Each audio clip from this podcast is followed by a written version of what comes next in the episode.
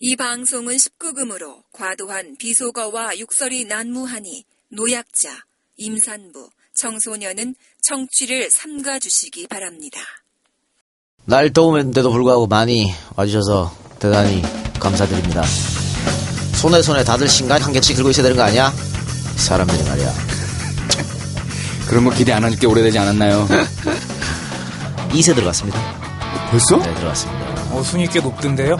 전체에서 100위권 안에 들어갔어요, 이제? 베이컨 들어갔어요. 아, 잘 됐네. 들어갔는데 1세를 다 팔아가지고 2세를 찍는 건 아니고 아니고. 생각보다 빨리 빠진다 그래서 준비를 미리 해야 된다 해서 근데 이건 질문인데 각 지역에 있는 오프라인 그, 출, 그 서점들마다 네. 이 출판사하고의 어떤 알- 이런 관계에 따라 가지고 배치가 좀 달라지나요? 뭐 그럴 수도 있고요. 그래요? 네. 아니 어디를 갔더니 분명히 얘 책임이 앞에 있을 줄 알았는데 저 구석에 박혀가지고 이렇게 손 손톱으로도 안 빠져 이게. 예, 한 권 그냥 딸랑 신간인데 아니 한 권가 있고. 신간인데 네 권 있어 네 권. 아, 그래? 네 권인데 박아놨어 구석에다가. 이쯤에서 멘트 해야죠. 네, 왕의 소재가 하는 일이 다다 그렇지. 그래요. 그런 거 앞으로 땡겨가지고 그건 돈이야, 다. 세우고 어, 그렇게 마케팅 비용이에요. 어쨌든 마케팅 네. 역량에 따라 달라지는 거 아닙니까? 그 다 돈이지. 그래서 대형 출판사랑 계약을 많이 하려 그러지.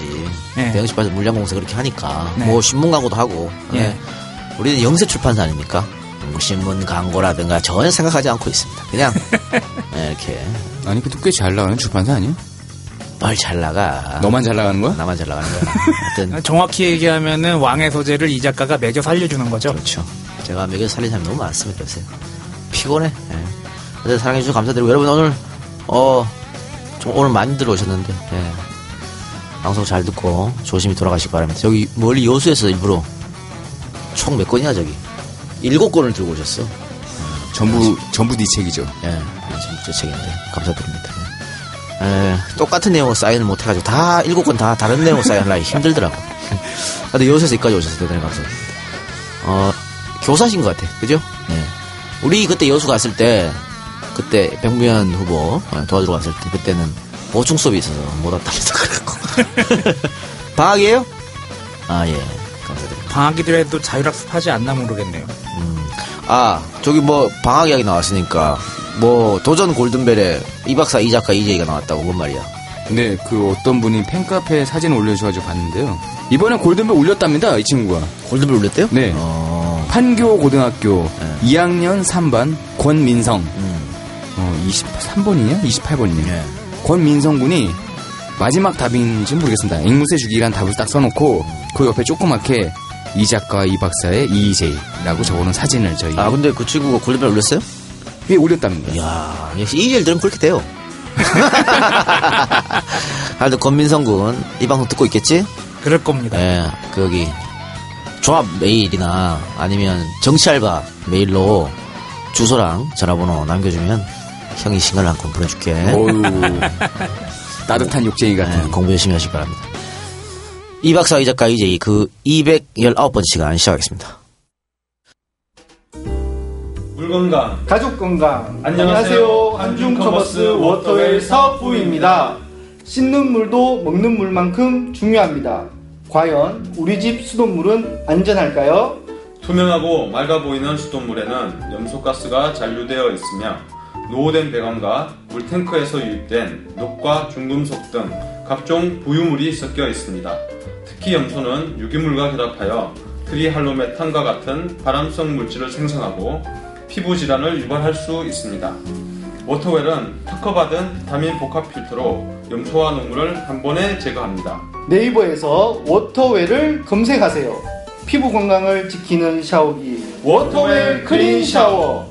문의 전화는 070-7789-9201 주문하실 때 이이제이 청취자라고 적어주시면 사은품을 챙겨드리겠습니다. 감사합니다. 네, 두 분은 뭐, 어, 휴가 안 갑니까? 지금 한참 휴가 시즌이잖아, 바캉스. 휴가도 경기가 좋고 갈만한 사람들이 가는 거 아니겠습니까? 많이 가시던데, 그래도. 통계 보니까 두 명 중에 한 명은 휴가 안 가겠다는 어, 식으로 얘기도 나오고 네. 이번 주가 휴가- 피크라던데? 휴가 비용도 많이 줄어들었고 어, 저는 휴가하고 휴가 아닌 거하고 별 차이가 없잖아요 또. 어, 늘 놀아요? 아, 프리랜서의 한이라고나 요새 같아선 어. 아 유임금 무노동을 즐긴다고 얘기는 했는데 이게 지난번 방송에서 잠깐 잘못 나온 게 이게 재판에서 이긴 게 아니라 재판에서 향후 다퉈야 되고 교원 소청에서 이긴 거죠. 아, 아직 멀었네요. 예, 아직 갈 길이 멉니다.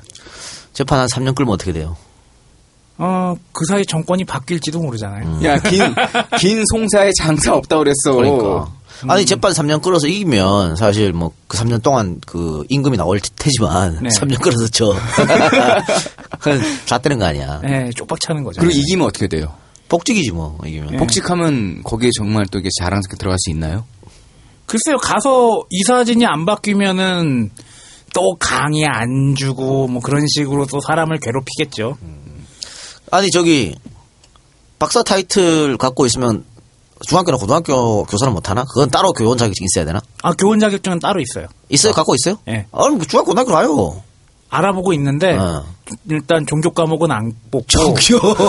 그리고 아니, 아니, 교원 그게 뭐 자격증이 아, 따로 있을 거 아니야? 교원은 따로 있는데 거기에 뭐, 없어요? 세부? 이런 건 없어요? 어 세부로 있는데 네. 어나 사회 역사 따로 있잖아. 어, 그걸 사회학 교사 하면 되지, 역사 교사. 아, 근데 아, 안 뽑아주더라고요. 네, 아니, 미- 되게, 그, 오히려 대학교 강의는 좀 이렇게 교수라는 타이틀에 주는 것도 있고 하니까 약간 가볍게 할 수가 없잖아. 근데 중학교, 고등학교는 좀 재밌게 해가면서, 어, 애들한테 좀 더 많이 좀 야, 알릴 수가 있잖아. 여보세요. 어떠한 가르침도 가벼운 아니, 가르침은 없어요. 가볍다기보다는 좀 이렇게 재밌는 것도 많이 섞어가지고. 더 준비 많이 해야 되고 그리고 실수도 훨씬 많기 때문에 야, 요새 애들 말 존나 안 들어. 옛날 같으면 후드로 팩이나 했지. 격하게 지금 동화하고 박수 치고 있잖아, 저 선- 선생 양반. 아, 선생님? 어. 요즘은 때리지도 못해. 죽어 죽어 존나 힘들어요. 거기에다가 중고등학교 같은 경우에는 또 학부모들이 입시하고 관련이 돼 있으면은 굉장히 많은 영향력을 행사할 수 있기 때문에 제가 못 배견할 수도 있을 거예요. 그러니까. 아, 근데 허구지책 먹고 살아야 될 거 아닙니까? 그렇죠. 아르바이트 열심히 하고 있고요. 아, 그런 아르바이트 하지 마시고요. 제가 봤을 때는, 어, 고등학교 선생님을 가지면 참 좋을 것 같아. 안 부른다니까요. 자, 이 방송을 듣고 계시는 전국에 있는 사립, 어, 중고등학교 이사장님. 이사장님 여러분들, 우리 이 박사를 선생으로 좀 땡겨 쓰시고. 아니 어디서 들은 얘기 있어요? 왜 자- 갑자기 그런 얘기를 아, 해요? 갑자기 생각나서. 아, 박사 타이틀 갖고 좋잖아. 괜찮잖아. 아, 민사고 시간 강사를 한 두세 번 냈다 다 떨어졌어요. 이야, 그래요. 근데 마침 만약에 나왔는데, 저희, 저, 선생님 오셨지만, 여수 이런 데야. 어떻게 할래? 가야지 뭐. 어, 왔다 갔다 모르겠어요. 해야 돼? 솔직히 모르겠어요. 배가 불렀어, 아직. 그래. 배가 아직 불렀다고 멀었어? 합시다. 음, 배가 불렀어. 근데 갑자기 생각나는 게 뭐 구타 얘기 나왔으니까 이번에 말이야. 어, 초등학교 1학년인가 2학년인데 말을 하도 안, 안 들어서 뭐 외할머니한테 뭐 리모컨 막 집어 던지고 막 그런데요. 막 소리 지르고. 예. 이제 아버지가 자기 엄마한테 그랬으면 안 그럴지도 모르지만 장모님한테 막 그러니까 이제 훈계 훈육 차원에서 그 이제 등 긁는 거 있잖아 효자손. 효- 효자손 효자손으로 허벅지와 등허리를 다섯 대 때렸답니다. 그거 혹시 그 아동 폭력으로 걸리지 않았어요? 아, 물론 폭력은 어떤 어떤 경우도 정당하게 있으면 안. 되죠. 그런데 그 버- 버릇없는 애 이렇게 효자손으로 때렸는데 아 이게 그러면 나중에 아들이 그 훈육하는 규정이 따로 있나요? 없어 그런 게 어딨어. 아 그러니까 어디까지는 훈육이고 어디까지는 뭐 체벌이고 어디까지는 폭력이다 이런 게 없잖아요. 그리고 그걸 누군가가 신고했을 거 아니에요. 아 선생님이 학교에서 어, 학교에서 선생님이 아, 흔적이 남아 있거나 아예 그렇죠. 상담을 좀 했거나. 아, 상, 아니, 상담한 게 아니고 음, 여기 거예요? 보니까 이렇게 맞은 흔적이 있는 거야. 네. 그러니까 어 혹시 학대 아 선생님은 정말 잘한 거지. 자기네 본분을 충실한 거야. 네. 그렇게 했는데 이제 그게 이제 그렇게 된 거죠. 근데 그 집에서 하는 이런 그 도구를 이용 훈육, 특히 부모님에 의해서 이게 이루어진다는 이렇게 구타 이런 것들이 경계가 좀 애매모호하긴 해요. 그러니까 그냥 가, 르치기 위한 훈육이 있고 자기 감정이 들어가는 순간 가르치는 게 아니고 개새끼야 가르치는 거지. 아, 또 틀렸냐? 뭘 어디 자꾸 가르쳐. 어. 그러니까 아 이제는 뭐 교육 현장에서는 무조건 안 되는 거야 체벌은. 네. 그 기준이에요. 네. 뺨도 한번 때리면 안 되고 안 되는 거야. 예. 그런데 집에서 내 새끼인데 야 이거 좀 논란이 있을 것 같긴 하지만 앞으로는 좀 조심해야 되겠다. 아니지 내 새끼라고 해도 아, 그러니까. 내 감정을 싫어가지고 가정 이렇게 하면은 아니. 그거는 감정 싫은지 안 싫은지 누가 판단하냐? 판사가 판단하냐? 아버지는 감정이 없어 때렸어 때렸다고 말 못할 건데. 어? 예전에 학교에서 체벌을 금지한다고 한참 얘기 나왔을 때 네. 체벌을 대체할 만한 무엇인가가 있어야 될 거 아니에요. 그래서 벌점 제도 같은 게 생겼잖아요. 음. 성벌점제도 있는 거죠. 예. 그러니까 벌점 제도 때문에 학생들이 입시에 영향을 미치니까 차라리 선생님 저 때려달라고 그런 사례도 예전에 있었다고 그러더라고요. 음. 어, 그래서 이게 참 애매한 문제인 것 같아요. 근데 전반적으로 봐서 일단 집에서 밥상머리 교육이라고 네. 하는 게 집안에서 잘 이루어지도록 그 환경을 조성해 주는 네. 게 국가의 몫이라고 보거든요. 음. 근데 그거조차 할 수가 없게끔 만드니까 국가가 그래 놓고서 좀 그건 곤란하지 않을까라는 그러니까 밥상머리 들어요. 교육이 뭐 아버지를 봐야 밥상머리 교육을 하지. 예. 그- 애들도 학원 다니는 그렇지. 다니게 하고 아버지는 네, 야근 야근이고. 시키게 하고 어. 머니는 학원비 벌어 벌게끔 하려고 부업 잡고 시키게끔 만드는 이 환경이 문제인데 근데 어쨌든 우리 이 방송을 듣고 계시는 여러분들 그 애들 이제 훈육한다고 때리지 마시기 바랍니다.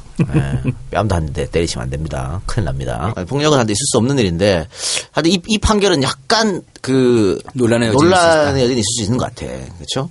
어떤 부분에서? 왜냐면 아이가 나중에 얼마나 미안할까. 아버지가 자기 때문에 그렇지 간거 아니야. 예. 그리고 이런 경우 있지 않을까. 요즘에 학교에서 어 선생님 때린다 그러면 카메라 막 이렇게 든다 그러잖아 예, 애들이 예. 뭐 때려봐요 막 신고하게 된다고. 집에서도? 나중에 집에서도 그러지 않을까. 아버지가 뭐 그러 어 아버지 신고할 거야. 이- 야, 참 그러진 않겠지? 그리고 사회생활할 때 얼마나 힘들까 싶어요. 효자손으로 다섯 대 때렸어요라고 일일이 설명을 해야 되잖아요. 그래 하여튼 뭐 이건 뭐 이거 이것도 참만 있겠죠. 예. 네. 하여튼 그런 판결이 있어서 갑자기 생각나서 아직은 결혼을 안 한 저로서는 뭐 잘 이해는 안 되지만 어, 어떤 경우에는 폭력은 정당화될 수 없다라는 부분에는 동의를 하겠습니다. 근데 애들이 아 진짜 그 말아들을 때 있잖아. 네, 미운 네 살, 미운 아, 다섯 살. 확할 때가 있어요. 어, 그러니까 참 그리고 네. 애들이 아무리 하지 말라 그래도 위험한 거에 호기심 때문에 만지는 행위, 뭐 예를 들어서 유리컵 같은 거, 아니면 칼, 아무리 숨겨도 막 기어 올라가서 만져보려고 하고 그러잖아요. 네. 그런 거 어떻게 다스릴 방법이 없어요. 칼이나 컵을 안 쓸 수도 없고. 네. 그런 부분도 참 부모들의 딜레마가 아닐까 그렇지, 생각이 또 들어요. 그 체벌을 하지 않는, 않는다고 해서 소리를 막 지르고 그것도 애한테 또 정서적 폭력이야 그거는 그렇죠. 그것도 가혹행위죠. 그렇지 어렵다 예. 근데 뭐 세월이 이제 그만큼 많이 바뀐 거죠 우리도 옛날 네. 우리 생각해봐 진짜 학교에서 두드려 맞고 집에서 두드려 맞고 이제 집에 갔는데 아버지가 개떨이 날려가지고. 피하고 막. 학교에서 두들겨 맞으면 학교에서 두들겨 맞은 행동을 했다고 집에서 또 맞고. 그렇지 어, 그래서 옛날에는 어, 집에서 학교에서 맞았다 말도 못해 또 맞을까봐. 또 맞을까 그리고 더 웃긴 거 아까 상벌점 얘기했잖아요 이 부산에 모 고등학교에서 좀 문제가 있는 고등학교 이 고등학교 뭐 기숙사 문제도 있고 뭐또 기간제 교사한테 갑질 논란 일으켰다는 문제가 있는 네. 학교인데 이 고등학교에서 애들 담배 피웠다고 보건소에 신고를 해갖고 가태료를 물게 했어. 봐요. 학교는 애들을 이제 선도하고 훈육하는 그런 곳이잖아. 애들을 고발하는 곳. 그 고발하는 거 아니지. 기관이 아니잖아. 너 다 이렇게 이렇게 잘못했다 올바른 데 가르쳐야지 고발해갖고 벌금 씨발 10만 원 내게 하- 그게 학교냐? 어? 이게 그 범칙금이 왜 나왔냐면 학교는 금연구역이잖아. 금연구역에서 담배를 피면 범칙금이 나가는 거야. 그 네. 문구가 범칙금 문구야? 그거 학교에서 피웠으니까. 딱지 끊었어? 그거라니까. 학교가 제정신이야. 이해를 못 하겠어요. 아니, 그런 거 있잖아. 무슨 뭐 교회 봉사 몇 시간 이런 걸로 해야지. 아니 우리 학교 범칙금 때다? 해봤잖아요 고등학교 때. 그렇죠. 보통은 대외적인 문제를 일으키면은 예전에는 파출소에 끌려갔다 그러면 선생님들이 밤이나 낮이나 뛰어와가지고 네. 아유 죄송합니다 제가 잘못 가르쳐가지고 안에서 단단히 가르치겠습니다 그렇죠. 해서 두들기지. 학생들이 형사 처벌을 최대한 안 받게끔 해서 훈방 조치돼서 나오게 한 다음에 이제 학교에서 패는 거 아니에요. 그치. 어. 근데 이제는 학교도 굉장히 법적으로 아, 이거, 그게, 막, 그- 그래서 말이 안 된다는 거야. 그럼 애들이 어떻게 생각했어? 아, 담배 피워서 걸리면 이제 뭐, 돈 내면 되지 뭐. 아 이제 돈 내면 되는데. 이러고 생각할 거 아니오. 이게 뭐냐고, 이게. 에이, 흡연에 관한 법은 참 애매한 부분이 많아가지고 좀 대외적인 합의라든지 뭔가 개선이 필요한 네. 것 같긴 해요. 그래요. 지금 뭐, 바캉스 얘기하다 이렇게 하는데, 아, EJ는 여름 휴가가 없죠. 저희는 계속 없었죠. 계속 방송하겠습니다, 이제. 네. 아, 계속해서 열심히 들어주시기 바랍니다. 자, 그럼 시사 문제 한번 해봅시다. 아, 여당이 지금 아주 재밌게 흘러가고 있어요. 기쁘죠. 기쁘죠? 여당이 뉴스를 기쁘다 너무, 많이, 구주 오셨네. 너무 많이 줘가지고 야당이 뉴스를 받지를 못하고 있어요. 아, 이런 이런 뉴스는 좋아요. 네. 이런 건 계속 나와야 돼. 그리고 지금 어, 대통령이 역시 마이웨이 할 거라고 보이지 않습니까? 우병우를 안 자를 것처럼 보이잖아. 어. 네. 저는 제발 안 잘랐으면 좋겠습니다. 오늘 했던 회의에서도 전반적인 정치권의 어떤 정서가 우병우 경질을 요청을 했죠. 했죠. 그러니까는 이 박근혜 대통령께서 조가 음, 그러니까 계속 그렇게 가셨으면 좋겠어. 근데 전반적으로 여당 보면은 어, 이정현 녹취록을 최경환으로 맡고 최경환은 김성애 녹취록으로 맡고 또그 사이에 진경준으로 맡고 그리고 또 사드로 맡고 사드를 또 경, 사드는 또 경제 위기 터지는 걸 맡고 그건 또 최경환으로 맡고 최경환은 또 김성애로 맡고 계속 돌려막는 것 같아. 막는 게 아니고 계속 터지는 거야. 아, 반대가. 계속 터지는 거죠. 사드는 깔려 있고 사드는 계속 가고 있고요. 이건 지금 굉장히 좀 심각한 거거든요. 레임덕이 이제 왔다고 보여지는 거잖아. 대통령 말이 안 먹히잖아요. 저, 그, 새누리당 내에서. 네. 이제 대통령을 공격하잖아. 그렇죠. 그래서, 그럼에도 불구하고 저는 뭐, 박 대통령은 마이웨이 할 것처럼 보이니까, 지금 우병우 같은 사람 같은 경우에는, 아니, 무- 본인한테 물어봤는데, 아니라더라. 그걸로 끝이잖아. 지금까지 저는 다 그렇게 하지 않았습니까? 그러니까, 그런데, 제 동생이 아니라지 않습니까? 그렇지. 최동욱 할 때 어떻게 했어? 최동욱도 아니라고 그랬거든, 자기가? 네, 네. 그런데 한교안이가 뭐 감찰 내리고 막 그래갖고 존나 파고 쫓아낸 거 아니야? 그렇죠. 근데 우병우는 아니라잖아! 하고 지금. 그래서 지금 계속 터지고 있어요. 뭐 처음에는 사실은 뭐, 진경준하고 뭐 의혹들 뭐 이런 거 네. 있는데 이제는 뭐 아들!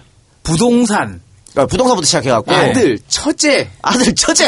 장인 장모, 장인 장모가 부동산에 있었네 없었네 거기서부터 시작이 됐죠. 그러니까 이제 장모님이 이제 부동산 팔라는 거 아니야. 예. 근데 이제 우병우가 거기 갔다는 거잖아. 그래서 이 엄중한 시국에 어? 어떻게 우병우가 거기 갈 수 있냐니까 장모님 위로해 드리려고. 아니 사위가 지 혼자뿐이야? 네, 세 명인가 더네 있죠. 명이요. 왜 세 명 더 있어? 예. 근데 거기 왜 거기 가갖고 위로를 해? 검사 사위가 제일 좋, 제일 위로빨이 잘 먹히냐. 말 같자는 소리 하고 있어야지. 어? 그리고 이제 처제 문제 터지고 아들 뭐 의경 좋은데 꽂아뒀다 이런 얘기 들리고 예. 앞으로 더 터질 거야. 어? 조선일보가 달려들었잖아요. 저는 이 부분에서 좀, 어, 좀 신기했던 게 어, 여권을 막아주는 여권의 사드 역할은 사실상은 이제 조중동인데 이번에 우병우를 타격했던 맨 처음에 미사일이 조선일보에서 나왔었죠. 그리고 레임- 조선일보, 예. 예. 조선일보 오늘자를 보면요, 어, 천면에서 두 개 꼭지 가고요. 그 다음에 A3에서 우병우 스캔들로 풀빵 갑니다. 그 다음에 A4에서도 아들 처제 가고요. A5에서도 우병우의 반박 기사 씻습니다. 그냥 우병우로 도배를 해버렸어요. 우병우 도배에다가 어? 저기 뭐 최경환 뭐 또 누나라고 부르는 누구야 윤상. 윤상현 네. 또 현수석 이런 사람들 김선영 통한 거 네. 그것도 조선일보 깠잖아. 예. 레임덕의 진정한 징후는 예. 여기에서 알 수 있지 않을까라는 그러니까 생각이 이제 들어요. 조선이 안 된다고 판단한 거예요. 예. 박근혜로는 안 된다. 아 지금 할매 할배들 이렇게 표현하면 안 되지. 음. 어 소위 자칭 보수라고 생각하는 사람들 박근혜가 보수 세력의 얼굴에 똥칠을 했다. 그렇죠. 이런 사고 방식을 계속 가지고 예. 있잖아요. 그러니까 자 진박 마케팅 해가지고 총선에서 대패했잖아. 그 총선 패배는 박 대통령이 잘못이거든. 그렇지. 근데 박 대통령이 사과 한마디 안 했어요. 예. 어? 뭐 하다못해 야당 이겼으면 야당 축하한다. 음. 그런 얘기라도 안 지금까지 계속. 해왔잖아요. 그리고 더욱더 뼈를 깎는 노력을 하겠습니다. 그런 얘기도 안안 했잖아요. 하고 있잖아요. 열심히 해야겠습니다. 내일, 내일 아닌 거지. 그리고서는 괜히 분란만 일으켜놓고 그 다음에 한 이틀 정도 있다가 뭐 얘기 나올 것 같으면 어디 해외 순방 가시고 그랬는데 지금 봐요. 그렇게 해서 진박 마케팅하고 실패해서 총선에 실패했는데도 불구하고 그 뒤로 있었던 새누리당하고 문제점. 새누리당에서 뭐 대표 뽑으려 그러니까 목립을 해가지고 친박 애들이 지랄하는 바람에 그 실패했잖아. 네. 그러면서 계속 이번엔 또 친박이 당권을 잡으려 그러잖아요. 저, 그렇죠. 어? 예. 친박 자장이라고 하는 서청원. 노인네 노인네를 데리고 와갖고 그러니까 도저히 이건 안 된다. 그러니까 서청원이가 당 대표 앉아가지고 또 친박 친박 그리고 또 비박이랑 싸울 거 아니야. 그렇죠. 대선 대선 때까지 계속 간다. 이러면은 좆대는 거지. 정권을 뺏긴다는 아주 불안감이 지금 엄습한 거야 조선일보에서. 이건 게임도 시작을 못 한다는 거죠. 그렇기 네. 그래서 박근혜를 버리자고 판단한 겁니다. 그러니까 네. 조선일보에서 맹 공격을 퍼붓고 있는 거예요. 중앙일보도 따라가고 있고요. 음. 아 진짜 레임덕은 수구 언론들의 움직임에서 포착이 그렇죠. 되는 거죠. 대통령 큰일 났네. 대통령 한 이틀 정도는 아무것도 안 하고 그냥 칩거하셨다고 하더라고. 근데 어쨌든 뭐 이렇게 해도 대통령은 자기가 그걸 갈 사람이니까. 그렇죠. 너무 다행스러워요. 허, 이분이 바뀔 리는 없다. 그거 절대 없지. 너무 다행스러워. 자, 일단은 야당 같으면 이제 8월달 전당대회. 하면은 8월 7일인가요? 대표가 바뀌잖아요. 그때 이제 이제 김종인 체제는 아웃되잖아. 그렇죠. 새로운 사람 와서 어? 정비하고 세팅하고 들어가겠죠? 근데 청와대는 저질, 저질을 하고 있고. 아, 좋아, 좋아, 좋아. 우리가 여당 쪽에서 누가 됐으면 좋겠다는 얘기 몇 번 했었잖아요. 한 번인가 했었잖아요. 여당에서 원하는 야당의 인사는 누굴까도 조금 궁금해. 뭐 누군지 알겠는데 말을 할 수 없고. 그래요. 그렇고 또 뭐 우병우 건 말고도 다른 것도 있지 않습니까? 아까 얘기했던 그 김성애 의원. 예. 네.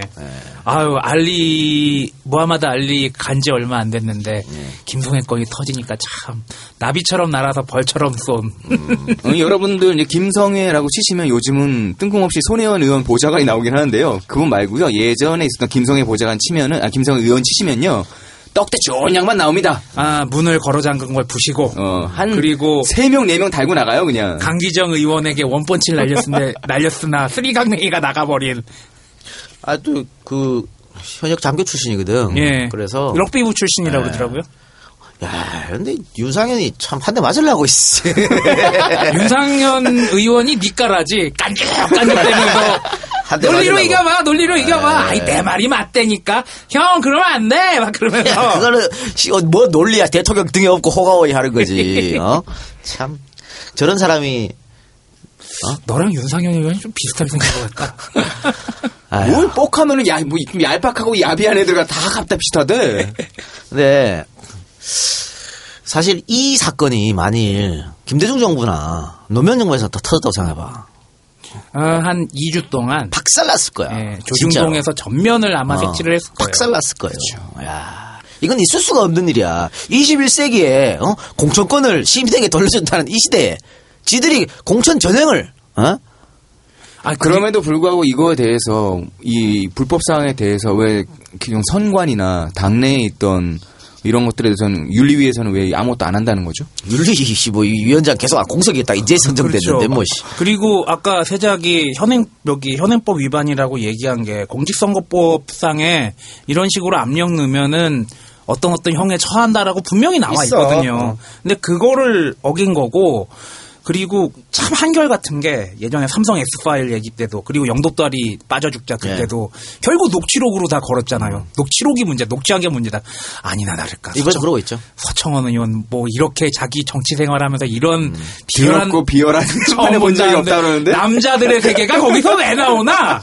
그러니까 잘하고 있는 거야 걔들이 얼마나 잘해. 야. 계속 그렇게 해주단 말이야. 아니 그 남자들의 세계가 그러면은 만약에 그 상대가 여자 의원이었다면은 뭐 또 다르게 했다는 얘기인가?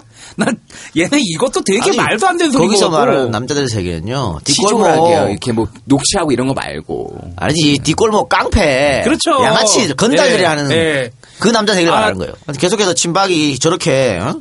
반성하지 않고 저렇게 마유해하면 좋다니까 좋아. 그러면 쟤들은 이렇게 정신 차릴 만한 어떤 그 여지가 정신 차리면 안 되죠. 아, 혹시 모르니까 거예요? 나는 이번에 이렇게 서청원 안 나간다 그래가지고 비박이 그 당권질이랑 굉장히 높아졌잖아요. 네. 그래서 안타까워. 아, 친박이 줘야 돼. 아니, 그래도 더 아사리판 나게? 아 그래도 몇몇 뭐 뭐 김용태, 나경원 뭐 다 뻔하잖아요. 아, 나경원 안 나간다 그랬어요. 아, 안 나간대요? 오. 그리고 전 정병 누구지? 정병국. 예, 뭐 어쨌든 비박이 되면 안 돼. 그리고 이번에 홍문정이 나간다 그런 것 같은데 제발 홍문정이 됐으면. 저는 이 작가님과 좀 다른 생각인데 처음부터 너무 아사리판에 나버리면은 이 게임도 어떤 균형이 맞거나 흥행성 보장이 되거나 내지는 저쪽이 저렇게 해서 완전히 아사리판 났다 또 재정비를 할 기회를 주면 안 되잖아요. 적당히 가다가 적당한 시점에 무너진 게 낫지. 지금부터 많이 무너져 버리면은 재 재설계가 될 수 있지 않아요? 아니 이번 당 대표가 그 내년 대선. 후보를 관리하는 당 대표잖아요. 네, 네. 쭉 간다고 그 중간에 안 바뀌어. 그러니까 이번 친박 후보가 당권을 쥐고 또막 실현할 거 아니야. 쭉 대선까지 가는 거지. 이게 왜냐하면은 대통령을 등에 업고 있다라는 생각을 하다 보니까 자기네들이 무소불위의 권력을 휘고 있, 자, 휘어잡고 있다고 생각을 하는 거 아니에요. 예. 그리고 대통령의 스타일상 대통령을 따르는 사람들도 계속 그렇게 갈 확률이 굉장히 높잖아요. 그러니까 예. 이렇게 막 친박비박 싸우잖아요. 비박이 조금 힘을 어, 좀 낸다 치자고. 그 균형에서 위로 올라섰다 치자고. 그럴 때 대통령이 가만히 있겠냐고. 아무리 레임덕이 강화된 대통령이 하더라도 지랄할 거다 이거지. 어떻게 지랄하겠어? 검찰 국정원 이용하는 거야. 그렇지. 그 아싸리 팔린다는 거지. 좋아, 좋아. 그렇기 때문에 꼭 이번에 친박이 되기를 기도를 합니다. 어. 네. 하여튼 뭐, 그건 그렇고, 어, 하나, 지나가는 거 한번 해보면, 송영선 전 의원. 이 양반 중국으로 보내드려야겠다. 네. 거짓대 발언했잖아요. 네. 11억 거짓대들이 뭐, 어쩌고저쩌고. 20년 전 11억 거짓대들이라는 발- 발언을 했죠. 요게 그래갖고, 어, 이제, 처음에는 인터넷으로만 중국 네티즌이 알게 됐거든? 근데 이제 중국 언론에 나기 시작했습니다. 예, 그래, 지금- 축하드립니다. 지금 이제 중국에서 난리가 났어. 아, 근데 이게 송영선 개인한테 야 너 좆됐어라고 축하드리니 나할 일이 아니에요. 이미 그렇지. 중국 내에 있는 제중 반항 한국인들은 감정이 늘어나는 건 참, 참으로 우려스러워요. 거기서 사업하시는 분들 그다음에 거기서 살고 계신 분들은 이걸 다 느끼고 있다니까요. 그러니까 반환해서 혐한으로 가는 거야. 네. 이게 점점 더 심해질 겁니다. 아마. 그래서 이제 골치 아픈 경우인데 송영선이 오늘 사과했거든요. 보도자료 뿌려서 사과했는데 그렇게 해서 지금 이게 조용해질 그런 문제가 아니, 아니에요. 보도자료는 이미 끝났다니까. 그래서 난 JTBC한테 답답한 거야. 왜 이런 여자를 패널로 앉혀? 송영선이는 대놓고 대놓고 뇌물 달라고 요구한 여자야. 그렇죠. 사무실 운영비 얼마, 어? 예. 그리고 저기 뭐 여의도에 사무실 한 개 차리면은 월세가 얼마고 직원들 뭐 얼마니까 얼마 주세요 한 여자가 이 여자라고. 그렇게 해가지고 떨어졌죠. 그런데 왜 이런 사람을 패널로 다시 앉혀? 어? 말도 안 되는 거거든. 이런 사람하고 김진하고 왜 안 치냐고.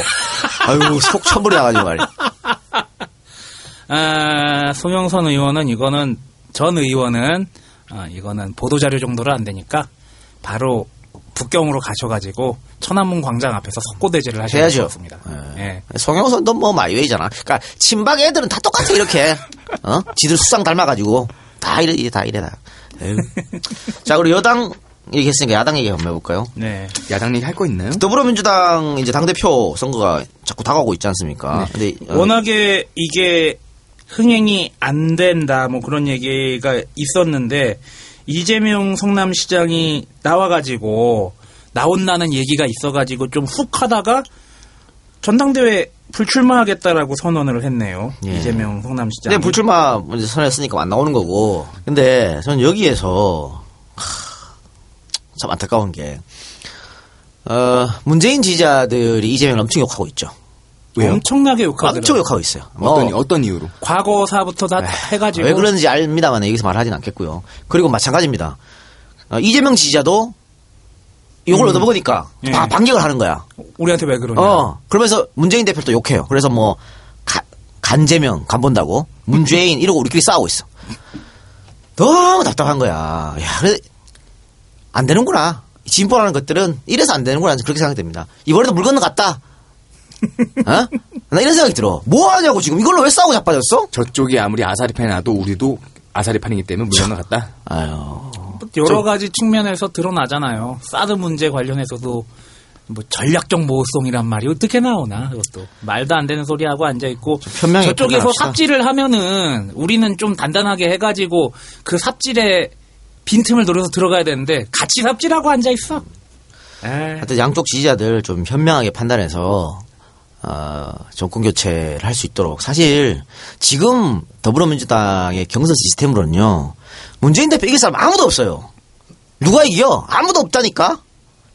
99% 문재인 예. 대표가 후보가 되는 거야. 음, 어? 문재인을 견줄 만한 사람들도 아직은 좀 없다니까. 예. 그러면 뭐 이재명 시장이 당 대표가 되든 나중에 또 후보로 나오든 결국은 이 시장은 당 대표 해더라도 문 대표를 밀어갖고 대통령 만드는 게 목표고 나중에 자기가 직접 후보로 뛰더라도 경선 활성화해갖고 부서지기가 커리잖아. 그렇죠. 왜 그런데 이걸 갖고 싸우고 있냐고. 어? 되게 지엽찬 지엽적인 부분을 가지고 그리고 굉장히 과거사 흘러가고 이미 정리가 된 부분을 가지고 현재는 안 보고 계속해서 옛날 얘기 가지고 싸우고 그러니까 이게 참 근데 지지하는 분들은 지가 자기가 지금 지지하는 이 감정이 현실의 감정이니까 아무튼 지금 상황에서는 좀 화를 낼 수도 있죠. 아, 지지를 감성 가지고 하나? 그래서 난 그런 생각도 들어요. 답답합니다. 네. 사실 뭐 친노포비아란 말이 있었잖아. 네. 그 중에 우리도 들어갔잖아요. 네. 우리가 왜 친노포비아인지 모르겠는데 시작 때 우리도 들어갔잖아. 우리도 들어갔는데 아, 이 같은 힘을 모아가지고 정권 교체를 위해서 나- 같이 함께 할 사람들은 싸우지 맙시다. 예를 들면 뭐 이종걸 저 원내대표나 김종인 대표처럼 완전 색깔이 다른 사람들 당에서 네. 그거는 뭐 사실 좀 노선이 다르니까 싸울 수도 있고 그런 거 아니야. 토론도 하고 논쟁도 필요하고. 근데 이거는 뭐 뭐가 다르냐고. 아, 그럴 필요 없다고 해요. 음, 어디까지 노선이 같아야 된 같다고 평가를 해야 되는지 조금 애매한 부분은 있지만 예. 우리끼리 대충 알잖아요. 그건. 그러니까 예. 지금 뭐 솔직히 이제 문재인 대표를 많이 사랑하는 분들 중에는 후보 있잖아. 지금 당대표 후보 나온 분들. 네. 그 특정 후보를 밀려고 지금 그러, 그러는 거거든. 그런데 그 후보, 아이씨, 여기까지 합시다. 자, 그래서, 누가 돼도 지금 별로 좋을 거 없을 것 같은데. 뭐 하여튼 그래요. 양강 싸움이었었잖아요. 네. 그런데 지금 3파전으로 바뀌었습니다. 김상곤 뛰어들어가지고. 네, 뛰어들었죠. 음, 어떻게 될까요?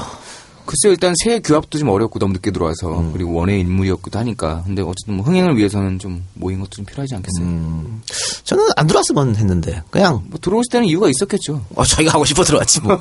그냥 싸움 갔으면 가는 게 낫지 않을까 싶은데. 하고 싶은 것도 있었겠지만 좀 떠밀려서 들어간 듯한 생각도 네, 들어요. 저도 그 거기에 조금 그 내막은 저는 잘 모르겠고요. 하여튼 그냥 어, 양강으로 갔으면 어땠을까 하는 그냥 저 혼자의 생각입니다. 한간의 뉴스를 보니까 한간의 뉴스 어떤 뉴스 한 꼭지를 보니까는 이종걸 의원의 출마에 대한 이야기도 약간 나오더라고요. 아, 그분 하고 싶어요. 어.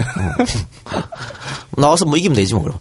그래요. 하여튼 이제 3파전으로 보내질 텐데 VJ도 조금 더 한번 생각해 보겠습니다. 세 분은 다 모실지 한 분만 모실지 한번 더 생각해 보면서 근데 시간이 너무 없지 않아요? 지금 2주 정도밖에 안 남았는데 다음 요번 주에 녹음을 안 하면은 뭐 그거야 시간 따로 내면 되는 거지 뭐. 좀 그냥 좀 해보고 예. 결정하도록 하겠습니다. 그냥 갈 수도 있고. 예. 예. 근데 당신의 그 데스노트 와주테이의 박쥐들에 써 있는 사람들이 계속해서 얘기가 나오고 있어요. 예. 어, 일단 판표형은 지금 뭐 아우성 치는 거니까 야 그 양반은 그냥 보니까는 넘어가고. 이상해 좀 요즘. 아 먹이를 주면 안 돼. 어, 아니 좀 이상해졌어. 근데 먹이 달라고 또 지금 손학규 의원이 그러는 건가? 아, 손학규 의원. 네. 아, 참다, 손학규 의원. 뭐, 다시 나오신다고. 네. 뭐, 뭐. 산속생활 정리하고 정계 복귀하겠다. 그거를 손학규 사랑 모임에서 당진에서 있었던 그 식사 자리에서 발표를 했다고. 아니, 뭐, 또 나중엔 또 와전된 거다, 뭐, 이렇게 했는데. 아, 다시 나오시면 뭐 어떻게 대통령 후보로 나오시려고? 뭐 하시려고 그런 거지? 지금 손학규 의원한테 마지막 주어진 사명은 뭐냐면요. 대통령 만들기 위해 노력하는? 거예요. 정계 복귀한다는 게 뭐야? 대통령 후보 나온다는 거 아니야? 그렇게 하지 말고, 당 대표를 해가지고, 정권 교체 앞장서는 그런 모습이 훨씬 낫다는 거예요. 그러면 이 작가님 학교형을 모셔오죠. 뭘요? 시간이 근데 뭐 안. 할 거예요. 안 올 거니까 뭐. 아, 현명히 판단하시기 바랍니다. 손학규 후보 이번에 날 이제 정계 복귀 해갖고, 아, 정계 복귀 해가지고 뭐 DJ처럼 대통령 되면 또 몰라. 예선도 통과 못 한다니까? 누차 얘기했잖아요. 몇 번 얘기했잖아요. 제 귀에 딱지가 않겠어. 어, 개방신이지 뭐 하는 소리 그게. 그럴 필요 없습니다. 어, 제발 현명한 판단을 좀 하시기 바랍니다. 자기 객관화. 자기 역할. 네. 자, 없죠, 다음에. 예. 네, 그러면, 공지사항 하나 알려드리고, 아니, 공지사항은 아닌데, 에, 요청이 와서, 이 조금 있으면 8.15 특별 사면이 이루어질 거 아닙니까? 그래서 아마 뭐 이재현 CJ 회장 같은 거 상고 포기했죠. 네. 예. 그 확정, 형이 확정돼야 이제 사면할 수 있거든. 그래서 음. 굉장히 기대를 하고 있는데 아마 이재현 회장은 저는 뭐 사면 복권될 거라고 보고 재벌하고 여당 사람들만 해주면 또 아구가 안 맞잖아. 또 양쪽 균형을 맞춰야지. 그래서 지금 이야기가 언급되고 있는 사람이 이제 정봉주 전 의원이에요. 그렇죠. 그럴 줄 알았어. 예, 정봉주 전 사면 복권 네. 되리라고 봅니다만 그래도 어, 떤 여론의 힘이 필요하다라고 생각하는 모양입니다. 그래서 지금 하고 있대요. 아고라에서 청원. 그래서 뭐 청원이 어느 정도 올라가면 이거 규합해서 아마 법무부나 이쪽에 내일 그런 심사인가 봅니다. 그래서 어, 정봉주 의원 사면 복권을 원하시는 분들은 아 정치인이 무정, 선거에 못 나가니까 사형 선고 내는 거잖아. 그리고 사실 많이 억울하잖아요. 이거 BBK 사건 때문에 간 건데 그렇게 따지면 박근혜가 제일 먼저 들어갔어야지. 그렇죠. 그렇잖아. 그 후보 때 후보 경선 때 그럼. 그거 다 깐 게 누군데? 그러니까 친박이라고 해도 다 가야 돼. 그렇죠. 근데 갔다 왔으니까 어쨌든 정봉주 의원을 좀 응원하시는 분들은 다음 검색창에서 아고라 정봉주 사면복권 청원 검색하시면 나온다고 하니까 많이 참여해 주시기 바랍니다. 네, 그럼 광고 듣고 와서 본격적인 방송 들어가도록 하겠습니다.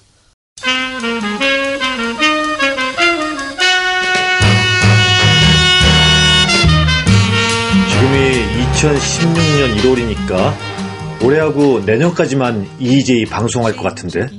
어, 이거 광고할 수 있는 날이 얼마 안 남았네. 열심히 지밍글리시 홍보해야겠는데. 여러분, 영어로 듣고 말하고 싶으시면 지밍글리시에서 공부하셔야죠. 어, 왜 마음만 먹고 지금까지 시작하지 않으셨어요? 나중에 100% 후회합니다. 매일 30분씩 전화영어나 화상영어를 통해 영어로만 대화하는 수업 방식 1대1로 그것도 좋은 선생님과 게다가 한 달 9만 5천 원 초등학생부터 어르신까지 모두 공부할 수 있습니다. 우리 처음 광고할 때 시작하신 분들은 지금 영어 잘하십니다. 매일 30분씩 영어로만 대화했으니까요. 놀라운 사실은 지금 시작해도 잘할 수 있다는 겁니다. 검색창에 GM 잉글리시 마음 먹었으면 바로 실천하세요.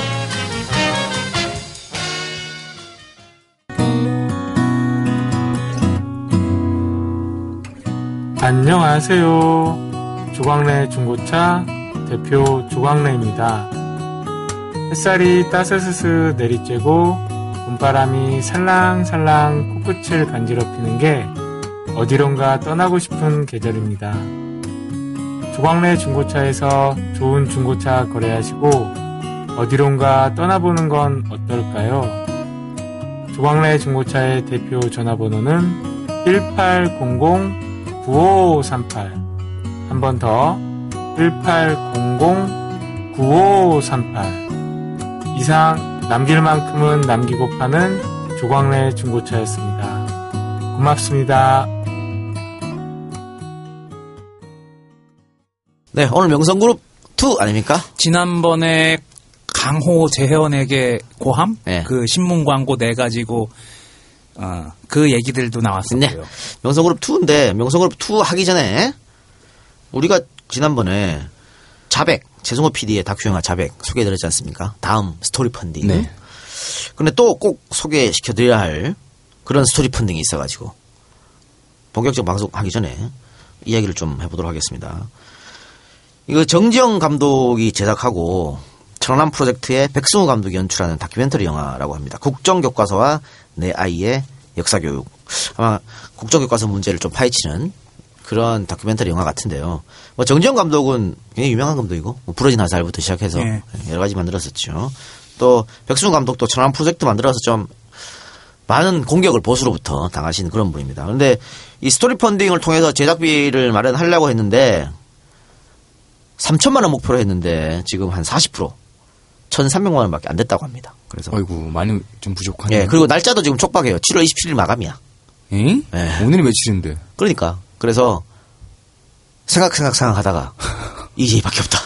저희가 녹음하는 날이 21일인데 네. 올라가면 20, 한 3일 되겠죠? 네, 그래서 이제밖에 없다 이렇게 해서 예, 과연 단타 기록을 세울 수 있을까요? 급하게 부탁이 왔고 사실 역사교 이 교과서 문제, 국정교과서 문제 굉장히 중요한 문제지 않습니까? 또 우리 EJ에서 하는 이 역사 이야기도 맞는 거기 때문에 저희하고도 어느 정도 좀 괴가 좀 예. 많은 부분이 있네요. 그래서 방송하기 전에 한 10분 정도만 국정교과서와 내 아이의 역사교육이라는 다큐 영화를 준비하고 있는 백승 감독하고 통화를 한번 해보도록 하겠습니다. 자, 백 감독님 나와 계십니까?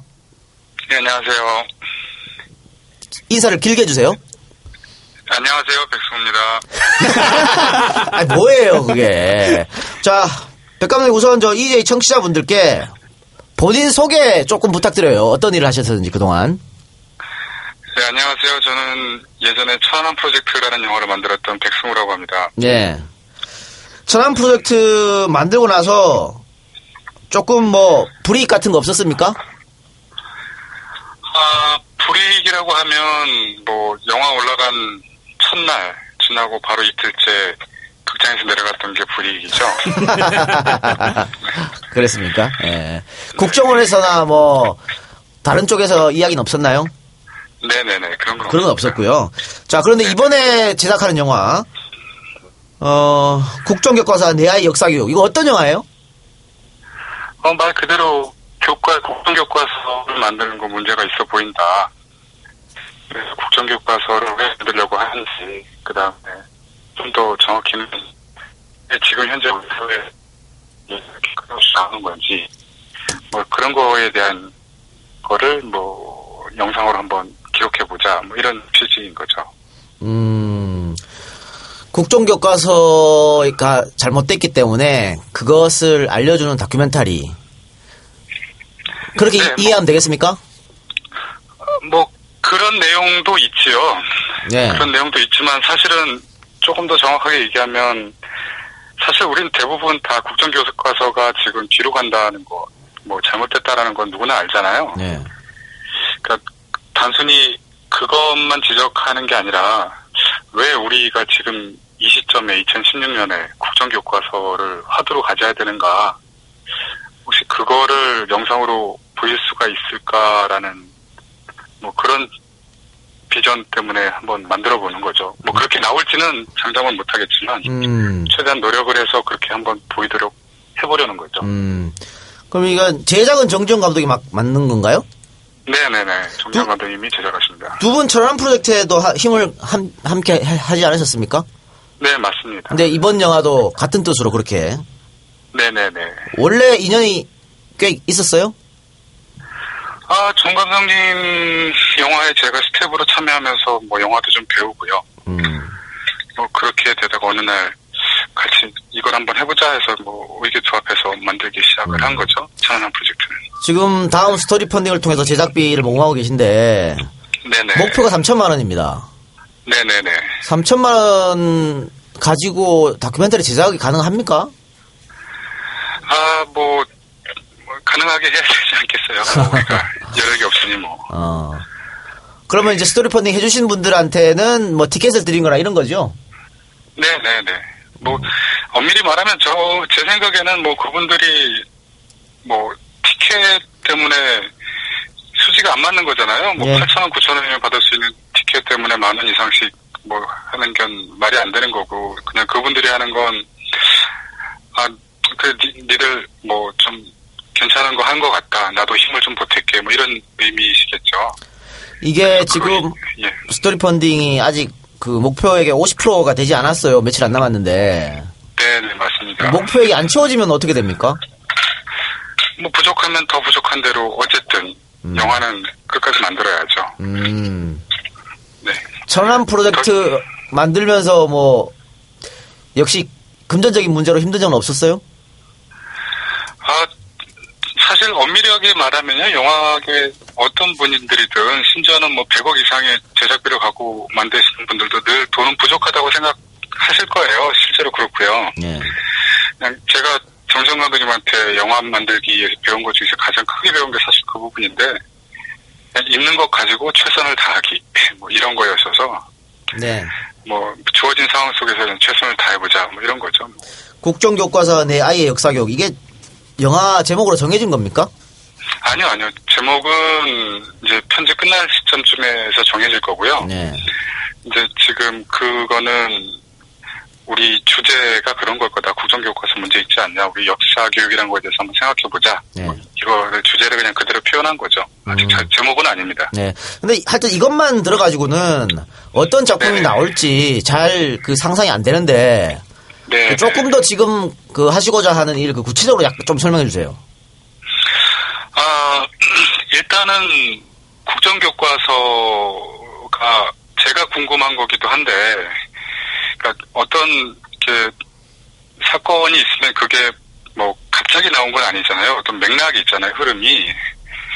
그래서 가능하면 그 흐름, 그러니까 예를 들면 뭐 미국, 영국, 일본 등을 통해서 어떤 흐름이, 그러니까 정치적, 그 다음에 경제적으로 어떤 흐름이 있었었고, 그런 흐름 속에서 우리는 지금 어떤 흐름에 있는데, 그래서 왜 갑자기 교과서를 하나로 하고 우리가 가르쳐 주는 것만 외워라라는 게 또다시 강요되기 시작했는지를 조금 객관적인 눈으로 바라보려고 시도는 하고 있어요. 근데 그게 가능할지 모르겠지만, 최대한 그런 시각을 가지고 현재 우리 모습을 조금 객관적으로 보여줄 수 있는 또 하나의 틀 정도를 보여주고 싶다.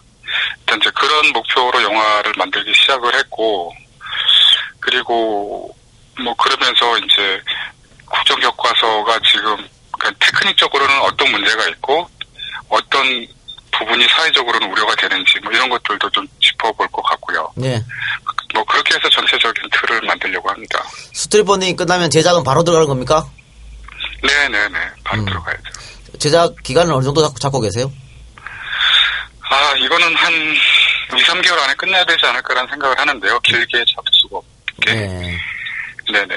그러면은 스토리 펀딩 해주신 분들이 이 영화는 뭐 한 가을쯤에 볼 수 있겠네요. 네, 그걸 목표로 하고 있습니다. 네. 뭐 극장에서 걸어줄지는 모르겠지만 최선을 다해보겠습니다. 알겠습니다. 자 마지막으로 어, 이 팬들에게 한마디 부탁드립니다. 네, 역사 교과서 문제뿐만 아니라 뭐 지금 우리 사회에 전체적으로 뭔가 조금 답답한 것들이 많이 흘러가고 있는데 그 힘내시고요. 우리가 뭐 늘 우리는 그렇게 힘내서 잘 해왔으니까요. 역- 역시 앞으로도 잘할 거니까 힘내시고 늘 행복하시길 바랍니다. 감사합니다. 네, 좋은 영화 부탁드리겠습니다.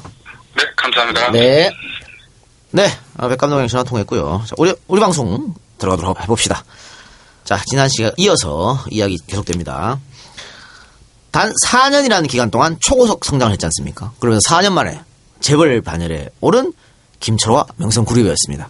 그런데 수기 통장을 이용한 사채 자금 조달이 발각되면서 김철호는 1987년 8월 17일 전격 구속됩니다. 김철호는 전형적인 재벌 코스를 밟아온 사람이 아니죠. 그러니까 재계가 김철호를 의심나는 눈으로 바라본 것, 그건 다 이제 이유가 있는 것이죠. 그렇지. 자기네들처럼 무슨 정치권과 협력 관계가 있어가지고 적산을 불화받은 적도 그렇죠. 없고 저기 전북에 있는 어디에서 그냥 좀 지주의 아들이었다가 대학도 좋은 내가 볼 우리 우리가 볼 땐 좋은데 못 나와서 한양대 공대 나왔다고 막 하면서 아니 분명히 네. 그랬을 거 아니야. 아니 이 사람이 서울고 동문도 아니고 아니 좀 알아봐봐 이 학교 어디래? 음, 전라도래? 좀 뭐야? 그렇지. 음 이과라로 가는 거죠. 그치 뭐 시골에 지주였으면 그냥 시골에서 농사나 열심히 짓지 뭐 올라가서 개돼지로 본 거야, 그러니까 개돼지로. 그치. 그래서 도와주지 않았던 거예요, 각 재벌들이. 김초로 본인도 재계의 견제가 심했다. 이렇게 말했을 정도였습니다. 김초로가 침몰하고 있을 때 그 누구도 재벌 중에 그 누구도 김초로를 도와주는 사람들이 없었다는 거죠. 이 끼리끼리 도와주는 패거리 문화가 조폭보다 더한 사회에서 다른 재벌이 무너지는 거 그냥 바라본 거는 국제그룹과 이 그룹밖에 없다. 사실은 저 그룹 무너지면 우리도 다음 우리 아니야? 연결도 돼 있잖아요. 그렇기 때문에 아 그래서 막 혼맥으로 막 이, 어. 이- 이어지는 거 아니야. 자, 그러니까 명성이 공중분해된 원인에는 신군부한테 밑보였던 게 가장 컸겠지만 정권이 부당하게 기업을 죽이는에도 불구하고 먼 산 바라보게 했던 어, 재벌들의 김초로에 대한 호불호 이것도 작용하지 않았나 생각됩니다. 자, 그럼 신군부는 왜 김초로와 명성을 공중분해시켰는지 알아봅시다. 일단 당시 세간에 어떤 소문이 돌았냐면 김초로가 전두환 장인인 이규동에게 의도적으로 접근해서 회사를 키웠다. 이런 게 하나 있었고요. 또 명성은 통일교 자금으로 만들어진 회사다. 이런 소문이 있었고 또 김철호는 상업은에게 김동겸을 속이고 이용한 철저한 사기꾼이다. 이런 소문이 또 돌았습니다. 그러니까 이렇게 나쁜 소문이 떠돌던 회사이기 때문에 전두환이가 정의 구현 차원에서 또 부실기업 처리 차원에서 명성을 해체한 것이다. 라고 하는 것이죠. 음. 그때 왜 파주서만 가면 정의 정의사회- 구현 정의사회 구현인 가 정의구현 모르겠어요. 사, 재단이 아니고 정의사회 구현. 예. 했잖아. 존나 아이러, 아이러니지. 제일 정의가 없는 집권에 한 당에서 그따위 걸 하고 있으니까. 그래서 잘했다. 뭐 이런 얘기가 있었죠. 근데 이게 이제 말이 안 되는 게 전두환을 대통령으로 만들어준 사람이 어떻게 보면 이규동이라고 할 수 있는 거 아니에요. 전두환 특집에 자세히 나오지 않습니까? 그런데 숱한 비밀을 저지른 이 전두환 일당이 자기 장인과 가깝다고 아웃시킨다? 상식적으로 말이 안 되지. 오히려 자- 보호해 아니, 보호해야지. 장- 그렇지. 어, 우리 장인 아는 사람이야? 그럼 잠깐 어, 뒤로 좀 와보세요. 이게 그게 정상이지. 정상이지. 이게 말이 안 되는 거예요, 그래서. 어? 그럼, 김초로는 이규동하고 어떤 관계이고 또 어떻게 알게 된 사이인지 김초로가 50 청문회 증인으로 참석해갖고 증언한 내용을 한번 들어보도록 합시다. 제가 용인 골프장을 인수한 것은 1979년 8월 11일자로 등기를 마치고 나서였습니다.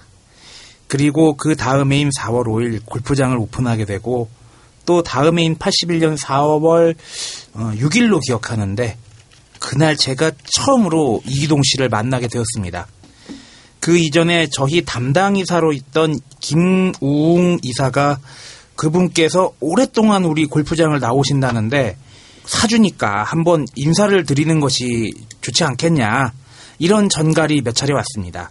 그래서 그날 아침에 그분을 만나 뵀는데요. 그분께서 골프를 처음 배우시더라고요. 그래서 조용한 우리 골프장을 찾아오게 되었다. 뭐 이런 말씀을 하셨습니다. 그리고 이런 얘기하고 더불어서 어, 시설하고 우리 골프장 규모가 무척 잘 돼 있다고 칭찬을 하셨습니다. 이후 5월 5일 어린이날이죠.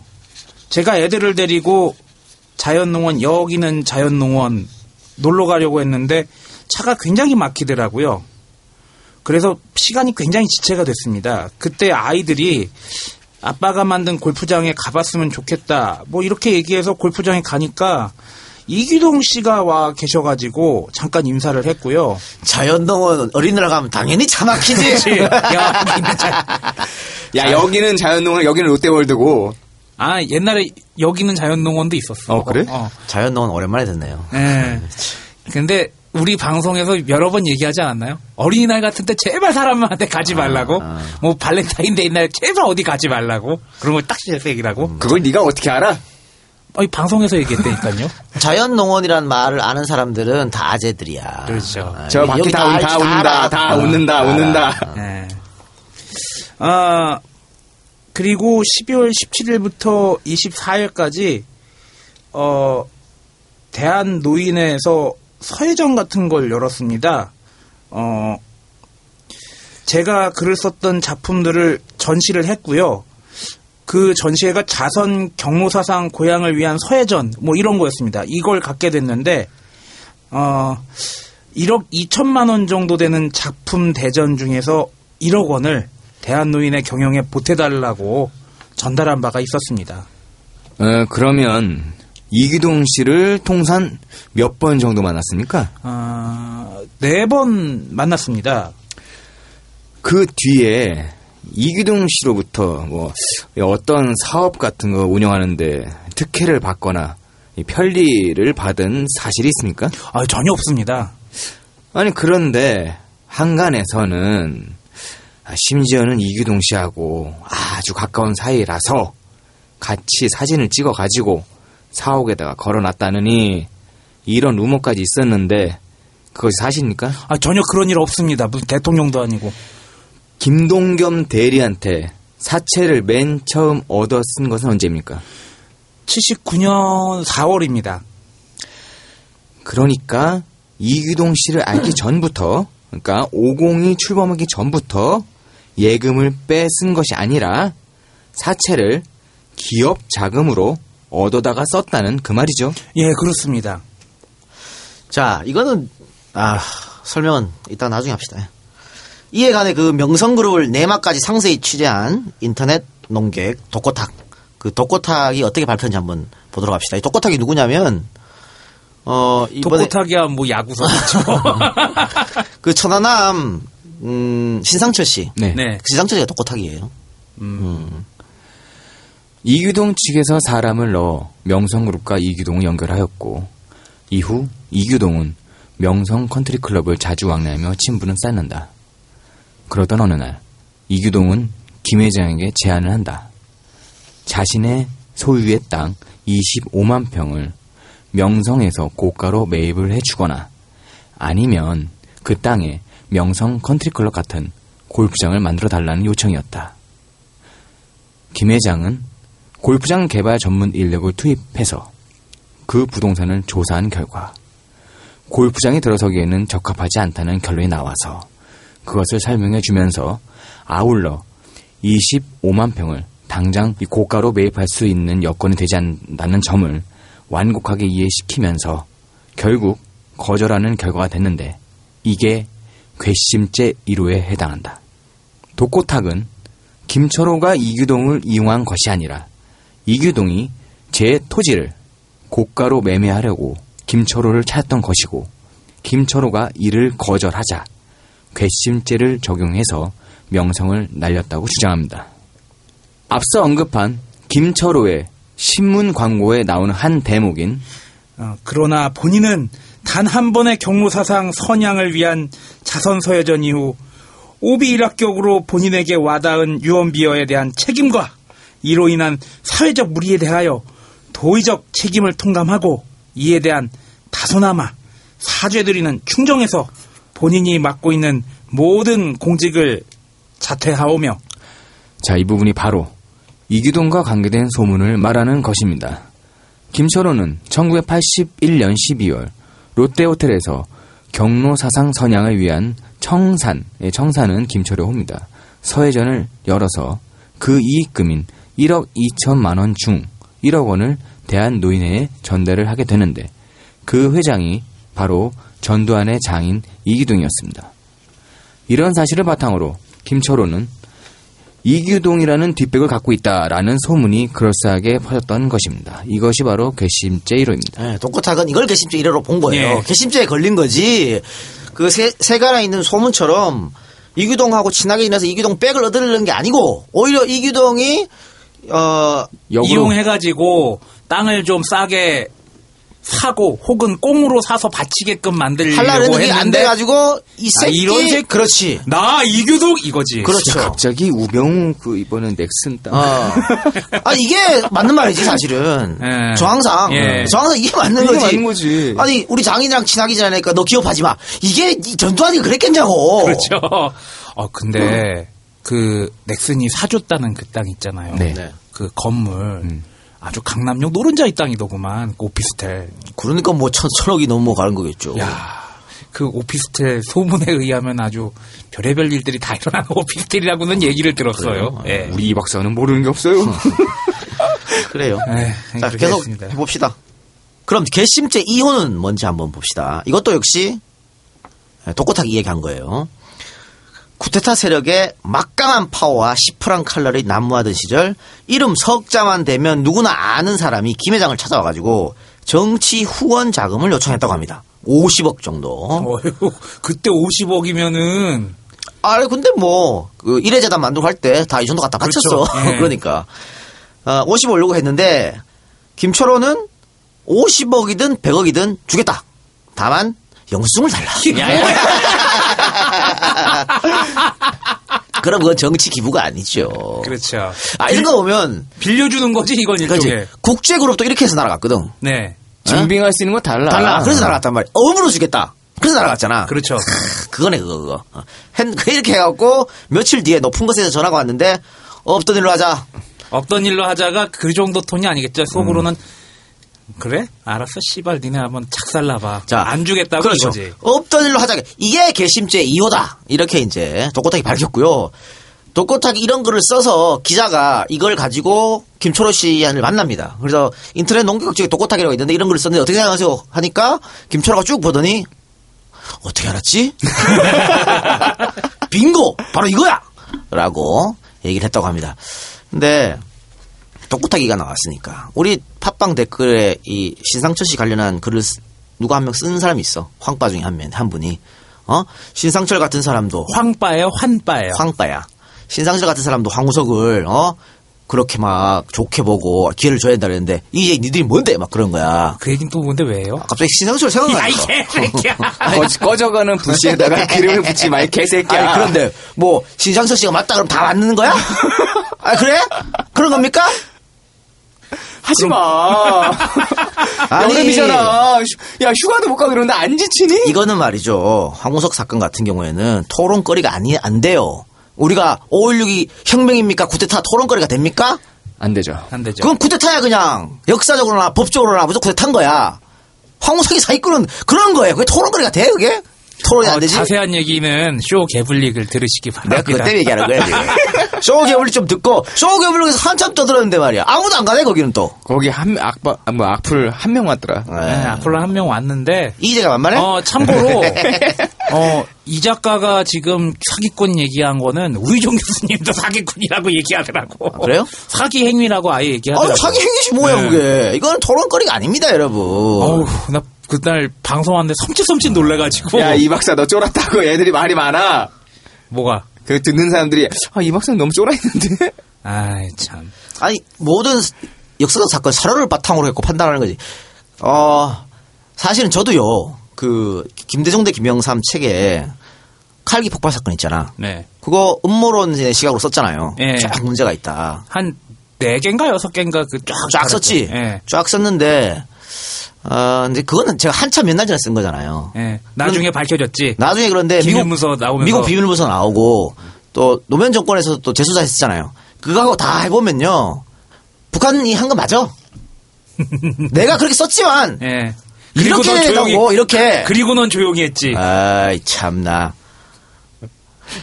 역사랑은 그런 겁니다, 여러분.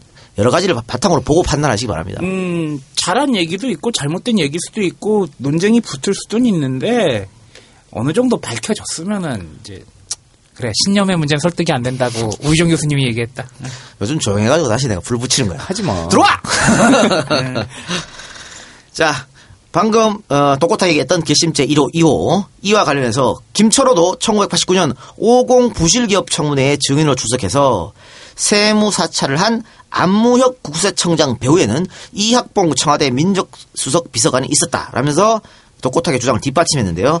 그 청문회장으로 다시 한번 가보도록 하겠습니다.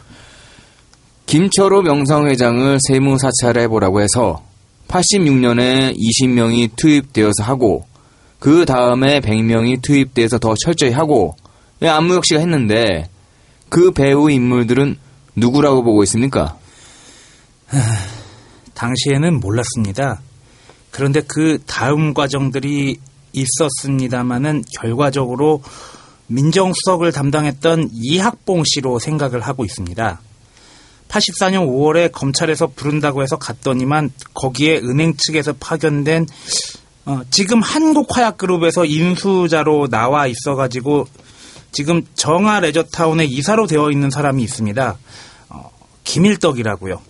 이 사람하고 구상무라는 사람이 있었습니다. 그 사람들이 뭐라고 하냐면은 우리가 소유권 이전 청구 소송을 해야 하는데 565만 평이나 되는 방대한 토지를 하다 보니까 이 가격이 많이 든다. 인지대가 많이 드는데 약 3억 원 정도를 받고 모든 것을 포기하는 것이 어떻겠냐. 뭐 이런 식으로 이야기를 내어놓더라고요. 그래서 제가 하도 어이가 없어서 아니 누가 그런 의견을 냈냐 이렇게 물었습니다. 그랬더니 이것은 고위층에서 진행하는 일이니까 그냥 순순히 응하는 것이 좋겠다. 이렇게 얘기하더라고요. 근데 이제는 양아치네, 야. 565만 평 땅을 3억에 달라니. 야, 이 쓰레기 같은 것들이, 씨. 날로 먹는 거 아니야? 지금 어느 땅이 565만 평이 3억 원 할까? 아, 그래서 제가 좀 화가 났습니다. 화가 많이 나죠. 예. 아니, 무슨 소리를 하는 거요? 이것이 지금 민사 재판인데 고위층이라는 것은 도대체 어디를 얘기하는 거요? 그러니까 김일덕이라는 사람이 그러면 안 될 거라고. 그냥 순순히 하는 게 좋을 거라고. 이런 얘기를 하더라고요. 그래서 아, 고위층이 어디냐고 다시 물으니까 청와대라고 그래요. 그래서 제가 그러면 사정 담당이냐라고 물었습니다. 그랬더니 민정이다. 이렇게 얘기하더라고요. 음, 그래서 민정수석 이학봉이 뒤에 있는 걸 알, 알게 됐다는 거죠. 그놈의 민정수석 진짜. 야, 그, 그때나 지금이나 그때나 지금이나 달라진 건 아무것도 없습니다. 아, 민정수석이 문제구만, 민정수석이. 아, 워낙에 민정수석이 파워가 세니까 아이, 어쩔 수 짜증, 없지 뭐. 짜증나게 말이야. 아니, 민정수석이 이런 거 못하게 막는 미리 예방하는 사람 아니야. 이거 하라고 시킨 게 아니잖아요. 근데 이걸 하고 자빠졌네. 지가 어, 고양이에게 생선 깎기를 맡긴 것도 똑같네요. 아니고. 똑같아. 에휴. 자, 세무당국은 명성의 세금 탈루액이 112억이라고 발표했어요. 근데 재판 결과 아닌데 36억인데 그러니까 어, 세무 당국이 엄청 부풀린 것이죠.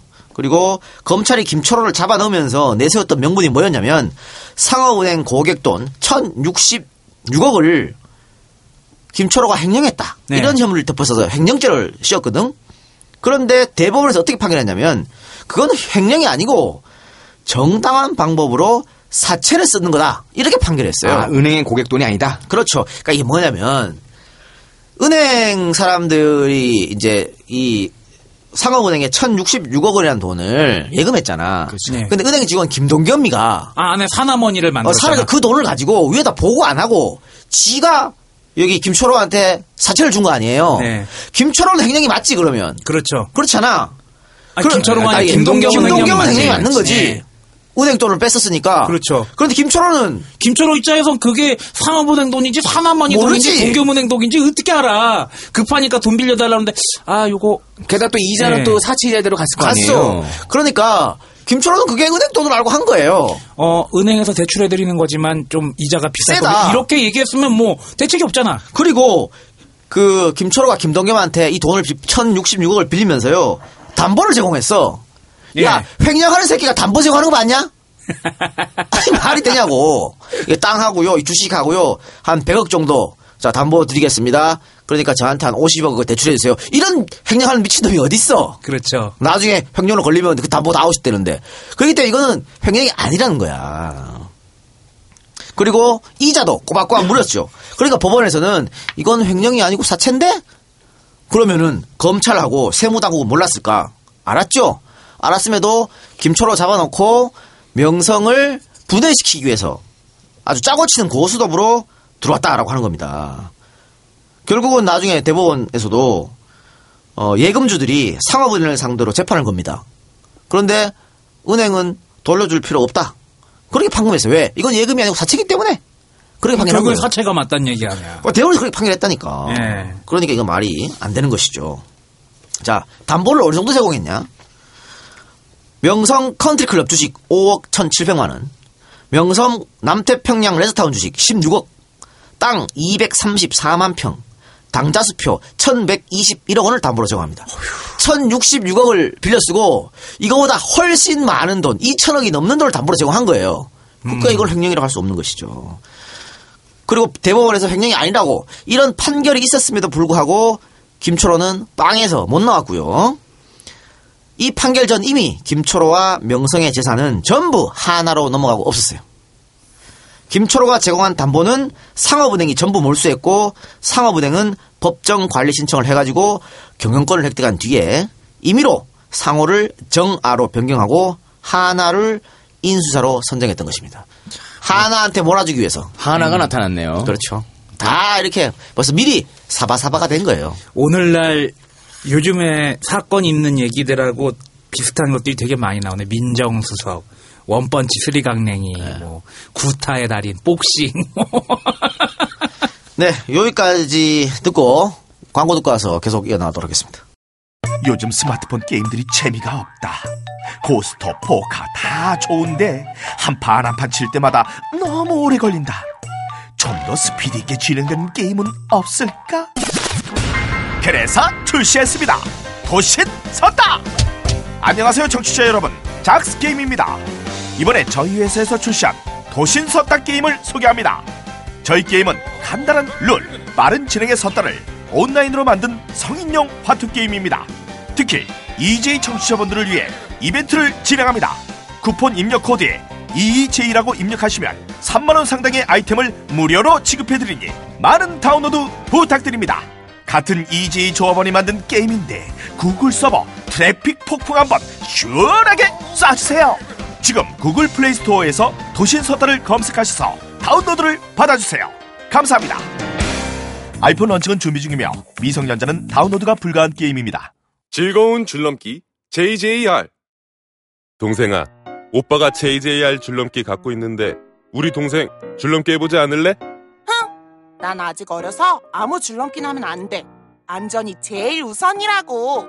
모르는 말씀 할아버지께서 말씀하셨지 JJR 줄넘기는 어린이 제품 공통 안전 기준에 준하여 KC 마크를 획득하여 안전하며 다섯 건의 특허를 비롯해 총 11건의 지적 재산권을 보유한 순수 국내 기술의 줄넘기 어때? 이래도 안 해보겠니? 우와, 정말 좋다. JJR 줄넘기라면 나도 할 수 있겠어. 어머니, 자세한 사항은 네이버에 JJR 줄넘기를 검색해보세요. JJR 줄넘기는 온라인, 홈플러스, 힘스클럽, 체육사, 문구사에서 만나보실 수 있습니다. 네, 이번 광고 JJR 줄넘기 예전에 한번 했었죠. 예. 예전에 한번 했었는데 다시 저희한테 광고를 하셨습니다. JJR 줄넘기 포털에서 한번 검색해 보시고 요즘에 다이어트 선택이 아니라 필수다. 그런 말씀 드리면서 나도 못 빼고 있는 척.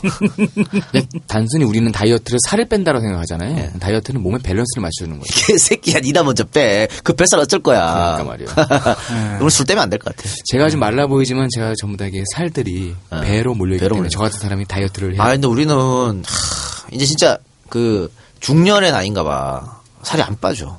예. 예, 안 빠져, 진짜.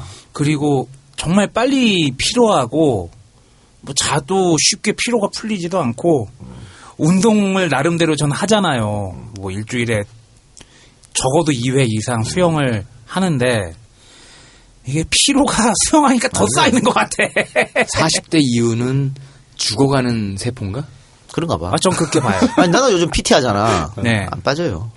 내가 볼 때는 한35 이후로 꺾였다고 봐야 돼, 우리. 하여튼 죽음을 향해 달려가고 있는 아, 거야. 오늘 왜 자꾸 우울한 얘기만 하고 지랄들이야. JJR 줄넘기 많이 이용 부탁입니다. 가까운 체육사, 줄넘기 열심히 하자. 예, 홈플러스 이런 데서 살 수 있다고 하니까. 뭐 인터넷에서 살 수 있겠죠. 예. 많이 이용해 저녁에. 시원할 때 목이 쫓으면서 줄넘기 휙휙 돌리시면 우리 집 옆이 그게 있어요. 저기 동부간선로로 있는 옆에 중랑천. 중랑천 있으니까 그런 데서 줄넘기를 이제 열심히 한번 해보겠습니다. 네. 우리 방송 다시 돌아갑시다. 당시 떠돌던 소문 중에 하나였던 명성 자금의 배후에는 통일과 있다 라는 것은 사실이 아닌 것으로 확인됐고 그건 뭐 언론에서 굉장히 많이 팠지만은 아닌 걸로. 그리고 통일교에서도 수제 전두환 배우의 통일교가 있었다로 어. 이해가 된다. 통일교에서 뭘 했냐면 아니 우리도 사업하는데 우리가 돈더 그렇지. 많아. 통일 일화 맥콜 그대여 어. 그대여 내 손잡아 맥콜. 아니 우리도 사업하는데 굳이 우리가 왜 왜? 우리 굳이 김초를 이용해? 이래 된 거야. 그래서 아니야 그거 이렇게 된 거고. 또 다른 소문이었던 김철호는 상업은행의 김동겸을 속이고 이용한 철저한 사기꾼이다. 라는 내용의 진위를 확인해 보도록 하겠습니다. 네, 이것도 똑같하게 설명한 내용입니다. 국세청은 명성관광 대표 신명진이 상업은행 해화동 지점에서 1979년 4월 7일 개설한 계좌의 거래량이 초기에는 미미하다 갑자기 커진 것과 관련해서 이 지점 김동경 대리의 부인 심학자가 명성관광과 남태평양 레저타운의 주주이자 감사로 임명된 점을 수상히 여기고 정밀 조사를 했다. 결국 김동겸은 국세청 조사요원에게 수기 통장 발행 방법으로 자신이 몸담고 있던 상업은행을 통해 많은 자금을 명성에 빌려준 사실을 시인을 했고 그 금액이 1066억 원에 달하는 것으로 밝혀졌다. 이게 1066억 중에요. 원금은 512억밖에 안 돼. 이자가 554억이야. 말 그대로 배보다 배꼽이 더 큰 거지. 이자가 더 많아요. 네. 즉 김동겸은 은행에 또 다른 은행을 설립하고 윗선의 보고 없이 고객 돈으로 명성을 상대로 사채 놀이를 했던 것입니다. 이 문제가 과연 1조 원이 넘는 자산을 가지고 있었던 명성을 공중분해 시킬 만큼 잘못된 행동이었을까? 이 문제에 관해 독고탁은 다음과 같이 설명을 하고 있습니다. 당시 명성은 양평 올림픽 레저타운 590만 평, 설악 레저타운 110만 평, 용인 컨트리 클럽 70만 평 등 제주에서 설악에 이르기까지 관광명소 15군데와 장차 해양관광 시대를 겨냥해 동해안 화진포, 속초, 울릉도, 남해 한려수도, 수- 부산 수영만, 통영, 여수, 거문도, 흑일도, 서해 무창포, 천리포, 남양 등 10개 정도의 지역에 관광 레저타운 부지 2천여만 평에 달하는 부동산을 보유하고 있었다. 국세청에서 장기간에 걸친 대대적인 세무사찰 결과 명성 보유 부동산의 미래 가치만 공인해준 결과가 됐고 결국 세금 탈루 추징금 17억 원 징수 처벌로 결론 짓게 되는데 이게 1차 세무 사찰이었다. 이후 1년에 걸쳐 안기부와 보안대 요원들의 감시와 공작이 이어지고 제1금융권과의 거래가 힘들어지자 자사 보유 부동산을 담보로 제2금융권이나 사채에 의존할 수밖에 없게 된다. 1993년 12월 경제정의실천시민연합과 부정부패 추방운동본부에서 공동으로 조사한 명성사건 조사 보고서를 보면 국세청의 조사 결과 발표에서 사채가 김초로 개인 구자로 입금됐다며 개인을 과세 대상자로 지목했으나 시민연합에서 조사한 바에 따르면 사채 자금이 수수된 은행 계좌는 명성그룹 산하 각 법인사의 은행 거래 구좌가 확실하다는 점과 그 구좌를 통하여 산하 그룹들의 수익금과 거래대금이 입출금 되는 정상 거래 구좌임을 밝혀주고 있는 것이다.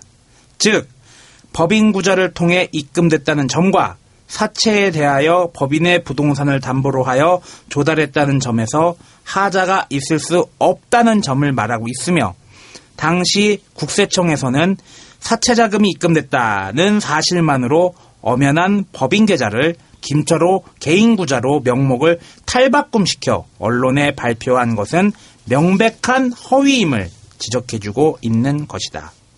즉 자연인과 법인을 구분하지 못하고 혼동한다는 것은 근본적으로 은행 구좌에 대한 기본 상식조차도 왜곡시키는 것이며 법인 구자와 개인 구자를 혼동하는 것은 자연인과 법 인격을 구분하는 기본적인 체계를 무시하는 처사라는 점을 보고서에서 명시하고 있다.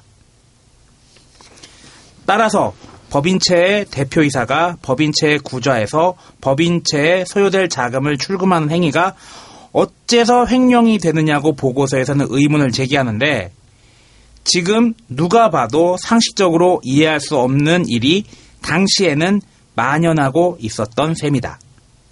두 번째로 경제정의 실천 시민연합의 보고서는 사채 조달을 위해 제공된 담보가 모두 명성그룹 산하 각 법인기업체의 부동산이나 자산이었음을 명시하고 있다. 법인이 자금 조달의 주체가 되어 법인 보유의 자산을 담보로 법인 계좌로 입금을 받았는데 문제될 것이 무엇인가 하며 의문을 제기하는 것이다. 만약 개인 명의로 개인 자금을 조달하면서 법인의 자산을 담보로 제공했다면 형사처벌이 되겠지만 그것이 아니기에 개인이 아닌 법인이 법인의 자산을 통해 변제 수단이 되어야 한다는 매우 상식적인 지적을 하는 것이다. 이건 뭐 누가 봐도 뻔한 거잖아요. 그런데 검찰과 세무당국에서 그렇게 한 것은 역시 이걸 없애려고 하나에 뭐 주려고 그냥 귀에 가면 귀걸이, 코에 가면 그렇게 된 코걸이 거예요. 때려 맞춘 거죠. 그러니까 법인 명의에서 돈이, 돈이 왔다 갔다 했는데 이거 김초로 개인 거다라고 얘기를 해버린 거죠. 그러니까 빨갱이를 존나 싫어한다고 하면서 빨갱이 짓거리를 하고 있는 거야. 그렇죠. 그렇잖아. 네. 여기가 씨발 뭐 자본주의 국가야 지금 이게? 어? 정권이 마음에 안 든다고 그냥 확 그냥 이렇게 해서 딴 데다 줘버리고. 이 법인하고 개인하고 구분 못하는 거는 참 위험한 일이거든요. 근데 뭐 지네가 야마를 박아놓고 그렇게 그렇게. 해버리면 뭐. 그치. 자, 실제로요. 1987년 7월에 있었던 명성 사건 대법원 민사 판결에서도 방금 의견과 같- 같은 취지의 판결을 내렸습니다. 대법원 판결대로라면 김초로가 형사재판에서 받은 횡령 혐의는 무죄가 되는 것이죠. 그러니까 이제 끝 웃긴 게 형사에서는 횡령 혐의 유죄 때렸거든. 민사에서 무죄가 난 거야. 야, 이거 아이, 너 씨. 그러면은 한장 안 형- 오지. 빵에는 가는데 벌금은 안 되겠다. 씨. 형사에서는 조각을 때린 거고 밑에서는 못 맞는 거고. 아, 빵에는 가는데 어, 죄가 그, 없어? 그 저기 돈 물어주거나 그 위자료 같은 거는 이제 안 줘도 되는. 아니 근데 이게 미사재판이 나중에 일어났고 미사재판 대부분까지 갔기 때문에 네. 이건 앞에 거 잘못됐다고 해야 되는 거죠. 이해할 수 없는. 뭐 우리나라에 그런 게 합니다. 그러니까 그러니까. 뭐 의원직 의원 공천도 못 받았는데 대법원에서 무죄 받기도 하고 다 그러잖아요. 그렇죠. 예. 그러니까 방금 살펴본 바대로 어, 명성 사건에서는 기업이 자금을 융통할 목적으로 사채를 쓴 게 과연 한 그룹을 없애버릴 수 있는 그런 잘못이냐? 아니 사채 안 쓴 사람이 어디 있어? 대한민국 재벌 중에서 나와보라 그래. 하나도 다 썼어요 다. 재벌이 사채를 쓰든지 달러 빚을 내든지 그거 뭔 상관이야? 아니 그러니까 다, 저기 박정희 정권 때 삼성부터 시작해서 전부 사채 썼잖아. 그치. 그래서 사채 동결해버리고. 그 사채 동결하고 주지마한 거 아니야. 그래서 니나노하고. 그러면은 그때도 삼성도 다 어- 없애고 다 지랄하지 왜? 에이씨. 아, 그 자세한 얘기는 저희 신간에 아니 책에서 안 다룬 내용을 방송에서 자세히 한다더니 자 명성 사건은 결론은 이런 거죠. 권력의 의지로 한 기업을 공중분해시키고 그 분해된 기업의 모든 자산을 다른 특정 기업이 특혜로 받아가지고 그 대가로 정치 자금을 권력자에 건넨 대표적인 정경유착 사건이다. 이렇게 볼 수 있는 것입니다. 실제로 명성을 헐값에 넘겨받은 하나는 명성 인수 전에 명성의 주력 사업인 레저 여가 사업을 한 번도 해본 적이 없습니다. 뭐 화약이나 만들고 그럼 화학이나 만들 줄 알았지. 그때 당시 빙그레는 한화그룹 아, 산하였나? 그렇죠. 그러니까 그럼 애들 아이스크림이나 팔고. 빙그레 아. 우유 뭐 만들었겠죠. 자, 그 이렇처럼 명성이 공중 분해된 원인과 가정은 전혀 이해할 수 없다는 것, 것이죠. 근데 더 웃긴 거는 하나가 이를 인수하는 과정은 더 코미디야. 한번 살펴봅시다. 1989년 3월 11일 제13대 국회 권력형 비리조사 특별위원회 부실기업조사 2차 위원회 민주당 김동주 의원, 아 김동주 의원도 사실은 청문회 때 하락 맹하락 한 사람인데 증인 위증하지 마세요. 어, 통통하고. 네. 자, 김동주 위원과 한국상업은행 서무부장 김일떡 시간의 대화를 살펴봅시다. 한국화약이 명성그룹을 인수하면서 결과적으로 돈 20억 원을 계약금으로 내고 대출은 김철호 씨 소유 명성 재산을 담보로 얼마를 받았습니까? 명성 물건을 담보하고 인수성사의 보증으로 300억이 대출되어 있습니다. 그러니까 결국 이 한국 화약이 김철호 씨 재산을 담보로 이 300억 원을 이용하고 있다고 봐도 되겠네요. 어, 그 대출한 돈은 한국 화약이 쓰는 돈은 아니고요. 명성그룹의 시설과 운용 자금에만 쓰고 있습니다. 아니 그러니까 그 돈을 한국화약이 가져가서 자기가 쓴 것이 아니라 결국 돈 20억 내놓고 자기 회사의 공신력과 담보를 가지고 움직이고 있다는 결론 아닙니까?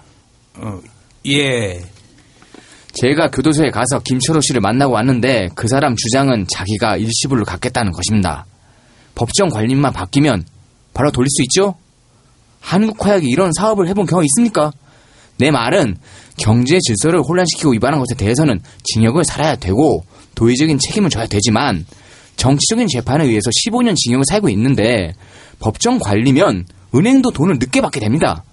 그러면 은행 돈 빨리 갚으면 법정 관리인이 언제든지 꽂을 수 있지 않습니까? 그러니까 김초로가 내가 갚아 갚 크게 그거 네, 문제된 네, 거 네. 이랬는데 그걸 안 하고 있는 거지. 그러니까 아니, 은행은 갚으면 자기도 좋은 거 아니야? 그런데 안 하고 하나가 와갖고 20억 주는데 그걸 담보로 해가지고 엄청나게도 돈을 빌려주고 있으니까 이상한 거지. 누가 봐도 이상한 거잖아요. 계속 청문회 김일떡의 답을 이야기해 보겠습니다. 어, 그 문제는 일단 저희 은행하고 한국화약 측하고의 인수에 관한 본 계약이 체결된 상태에 있습니다. 얼마에 팔았습니까? 1147억 원으로 부채를 인수해주는 조건으로 본 계약이 체결됐습니다. 그래서 그 본 계약을 파기하기 전에는 그것은 어렵지 않나 생각됩니다. 남의 재산 가지고 은행에서 팔아먹습니까? 물론 법원의 판결을 받았다고는 하지만 법정 관리면 법정 관리가 정상화됐을 때 원래 소유자에게 돌려주는 것이 법정 관리의 입법 취지 아닙니까? 이걸 법도 없이 마음대로 합니까? 지금 엄청나게 상업, 상업은행이 실수했습니다. 명성이 상업은행을 통해 쓴 자금이 예금이 아니라 사채라는 판결이 나왔는데 왜 은행이 이런 짓을 합니까? 김철호 씨가 지금이라도 1147억에 대해서 한국 화약보다도 더 좋은 조건으로 상환할 계획이 있으면 이 바꿔줘야 되지 않습니까? 남의 담보 가지고 남의 돈 내서 자기 회사를 운영하고 부동산은 10배 이상 오르고 아니 이래서 되겠습니까? 이게 잘한 일입니까? 자, 5일 뒤 청문회가 다시 열립니다. 이 청문회에서는 김초로가 직접 증언돼 있었습니다. 1989년 3월 16일 제13대 국회 권력형 비리조사 특별위원회 부실기업 정리 관련 비리조사 청문회 다시 가봅시다. 자, 민주당의 최락도 의원, 아이 최락도 오랜만에 듣네. 상업은행하고 한국화약하고 회사 인수 계약을 할 때 실세를 하지 않습니까? 그런데 상업은행 측에서는 자산은 2026억으로 받고 부채를 1897억으로 봐서 자산이 부채보다 129억이 많은 것으로 평가를 했고 한국화약은 자산이 1211억, 부채가 3516억으로 봐서 2305억 원이 오히려 부채가 더 많은 것으로 평가를 했습니다. 알고 계십니까? 알고 있습니다. 그러니까 실제로는 명성에서는 부채가 612억 원이 아니라 오히려 자산은 조그맣게 평가를 하고 부채는 더 많은 것으로 과대 계산을 해 가지고 숫자를 맞춰서 결국은 시가보다 현재 시가보다 훨씬 비싼 것을 한국 화약 쪽에서 싸게 평가해서 가져갔다. 이렇게 주장하십니까? 그렇습니다. 상업은행의 의뢰에 대해서 토지 1250만 평의 감정 가격을 85년 11월 19일자로 624억 원으로 평가한 바가 있습니다. 그리고 명성이 88년 12월 기준으로 조사한 것을 2,333억 원이 넘는다고 주장하고 있습니다. 그래서 명성은 지금 자산이 3,500억 원이나 된다고 그러는데 부채 2천억 원을 갚고도 1,500억 원의 자산이 있다. 이렇게 주장합니까? 토지 평가에 대해서는 조금 말씀을 드리자면 우리 골프장 어 36홀이 있는 64만 평 되는 용인 골프장을 얼마로 평가를 했냐 하면은 평당 2,400원으로 평가를 했습니다. 그리고 팔공산 어 그러니까 대구 근처에 있는 팔공산 일대 49만 평짜리를 평당 7원에 평가를 했습니다. 그리고 남양만 어, 그 화성군 성원리에 있는 35만 평 되는 것을 저희가 살 때 가격의 4분의 1 평당 500원에 평가를 했는데 아마 거기는 80억 정도 더 이상이 되지 않을까 생각되고요. 양평에 약 310만 평 되는 우리 올림픽 레저타운을 건설하려고 했던 그 부지 거기를 이 사람들이 6천원, 9천원 평당 가격을 그렇게 봤습니다. 그런데 이것은 우리가 샀던 가격의 절반 가격으로 본 거죠. 그러니까 땅이 명성의 재산이 있는데 어떤 땅의 가치를 이제 절반으로 보고 응, 어떤 완전 평가를 다 깎아내린 거지. 4분의 1로 후려치고 아 싸게 해야 하나가 돈을 적게 들고 갖고 갈 거 아니야. 그렇지 도시를 인수했을 때 기업을 인수했을 때 싸야지 자기네 돈이 들드니까. 그러니까 이 쓰레기 같은 건데 아우 아니 그러니까 산 가격보다 낮게 평가했다 이 말입니까? 그러니까 평가하는 기준이 내무부 고시 가격도 아니고 또 시가는 더더군다나 아니고 감정 가격도 아니고 아니 좌우지간에 이해가 곤란한 그런 평가를 해가지고 그 사람들이 624억을 만들어 놓은 거죠. 그런데 이 상업은행에서 이게 이 말하자면 김철호 증인의 주식을 담보 물건을 갖다가 주주권 행사를 했는데 이 그때 명성을 팔려면 이것을 누가 사겠느냐? 이 돈을 얼마 내겠느냐? 이 경선을 통해서 인수업체를 선정해야 할 텐데 이 상업은행이 전혀 경선을 통하지 않고 한국화약하고 단둘이 수의계약을 해버린 거죠. 입찰을 안 했다는 얘기죠. 예. 수의계약. 예. 아, 계속 김철호 얘기로 가보겠습니다.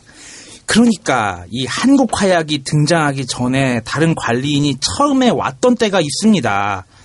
박정희라는 관리자인데요. 85년 12월 28일까지 했고요. 그 다음에 이제 이쪽 한국 화약으로 넘어오게 됐는데 자산 평가가 적어도 한 3단계 내지 4단계로 조작이 됐다고 저는 생각하고 있습니다. 그 되는 과정에서 경선이라기보다는 마땅히 은행이 취해야 할 태도는 빚을 성실히 갚고 그리고 법정 관리에 들어가 있는 기업을 회생시키려는 그런 거여야 되는데 그런 의사가 아니고 한국 상업은행으로서도 어떻게 하지 못하는 그런 인수자가 등장했다. 저는 이렇게밖에 생각할 수가 없습니다. 은행이 어쩔 수 없었을 것이다. 그렇지. 은행도 어떤- 어떻게 어. 할수 없는 거물이 들어왔다. 그렇지, 바로 그 예. 뜻이죠. 거물을 뒷배에 두고 있는 예. 그런 기업이 들어왔다. 어. 그러니까 경선에 의하지 않고 한국 화약을 딱 지명해서 한국화약과 수의 계약을 한 것은 한국화약과 한국상업은행 간에 이 하고 싶어서라기보다도 이 어떤 작용에 의해서 단일 업체가 등장했을 것이다. 이렇게 본단 말이죠. 아니 터무니없는 평가를 하고 달려드는 한국화약을 만날 수 있었다는 것은 은행 생리로는 도저히 납득이 안 가는 것이죠. 그렇죠. 왜냐하면 은행에서는 어쨌든 어, 김철호와 명성의 재산 담보로 내가 은행 한- 상업은행에서 잡았잖아. 그러면 이 재산이 상업은행 건데 많이 쳐주는 새끼한테 팔아야지. 적게 쳐주는 새끼한테 판 거지. 그 미친놈이지. 감정원 가격도 아니고 어. 공시지가도 아니고 이상한 평가를. 그게 바로 배임이야. 그렇죠. 회사에 손해를 끼친 배임. 예. 그런데 그 짓을 얘들이 한 거예요. 넥슨이랑 정말 비슷한. 아 넥슨도 그랬네요. 어. 음. 다시 가보겠습니다, 청문회장. 은행에서는 더 많이 줄 사람도 있는데 이 말하자면 형편없이 평가해가지고 싸게 먹으려고 하는 사람을 줬다 이 말이죠. 그렇습니다. 네, 이렇습니다. 이게 어, 한국화약이 명성그룹을 먹은 전모입니다. 어? 참 지금의- 쉽다. 지금 한화의 모양새는 어? 이거야? 참 쉬워. 이러면 돈 벌지. 어? 어떤 놈이 와도 이렇게 하면 돈 벌지. 이래서 재벌들이 쉽게 되는 거예요. 어, 근데 이것만 그렇겠습니까? 대한민국 재벌이 돈 버는 건 다 이런 거야. 특혜, 와이로, 정경유착, 어? 다 이런 겁니다. 다. 하나라도 안 그런 기업이 있어? 유한양행 정도? 없어요. 다 이런 식으로 재벌됐어. 뭐 옛날에 그런 얘기도 있었잖아요. 어디 뭐 하이패스 선정할 땐가 특정 업체가 들어가려고 그러니까 나머지 업체께 그 기계가 안 되더래요. 체크가 안 되더래요. 가보니까는 그 메인 업체에서 저 끝자락에 앉아가지고 전파방위기를 막그 삼성 아니야. 아직도 그러고 있잖아. 그런 썰이 있었다는 뭐 얘기가 있었죠. 아, 썰이에요. 진짜로 그랬어요. 아, 빨리 건영이 죽어야 삼성 특집을 할 텐데. 살았니 죽었니 나보다 더 오래 사시는 거 아니야? 아, 그럴 수 있을 것 같은데. 신이 되는 거야? 어. 아니, 어차피, 이거 꼬꼬만 계시면 뭐 계속 사시는 거지, 뭐. 표현이 근데 막, 야 꼬꼬만 계시는 이게 뭐야? 나보다 더 오래 사실 것 같은데. 야. 그래요. 근데 이렇게 해가지고, 부동산 가치만 4천억 원. 전 자산 시세는 1조 원이 넘었다는 명성. 이 명성은 정말 헐값에 하나로 넘어갔습니다. 하나는 단 20억 원의 계약금. 야 씨발 진짜 양아치다 이 새끼들.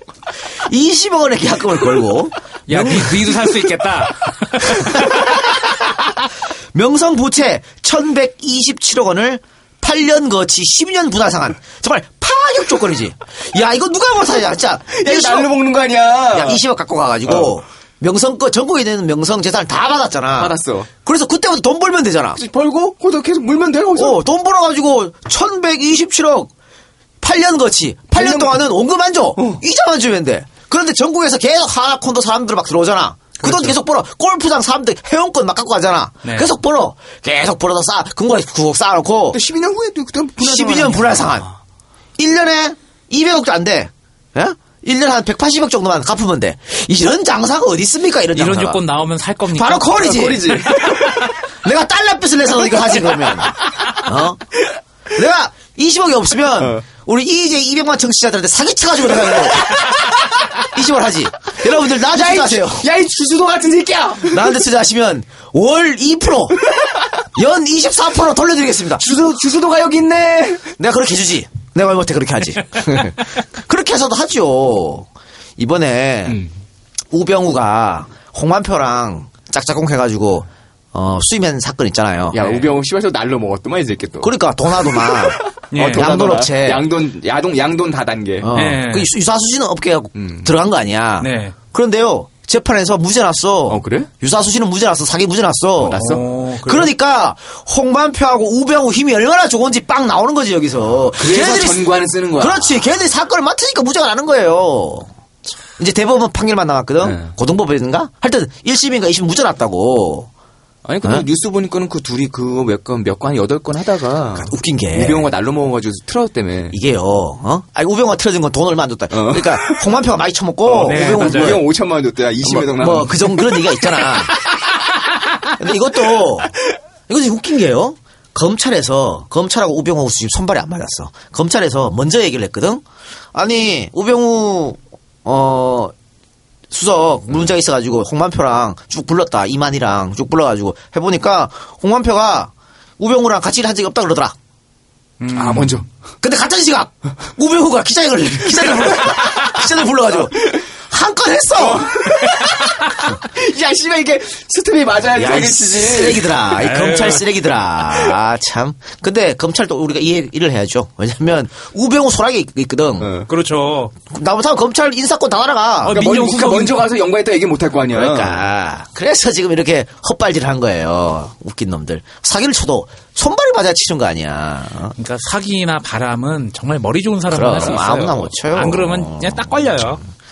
에휴, 쓰레기들. 하여튼, 여러분들, 명성 콘도 열심히, 아니지, 하나콘도, 하나 콘도. 하나 리조트지, 이제. 예. 하나 리조트 열심히 이용하시고, 골프 이런 역사가 치시고. 있습니다.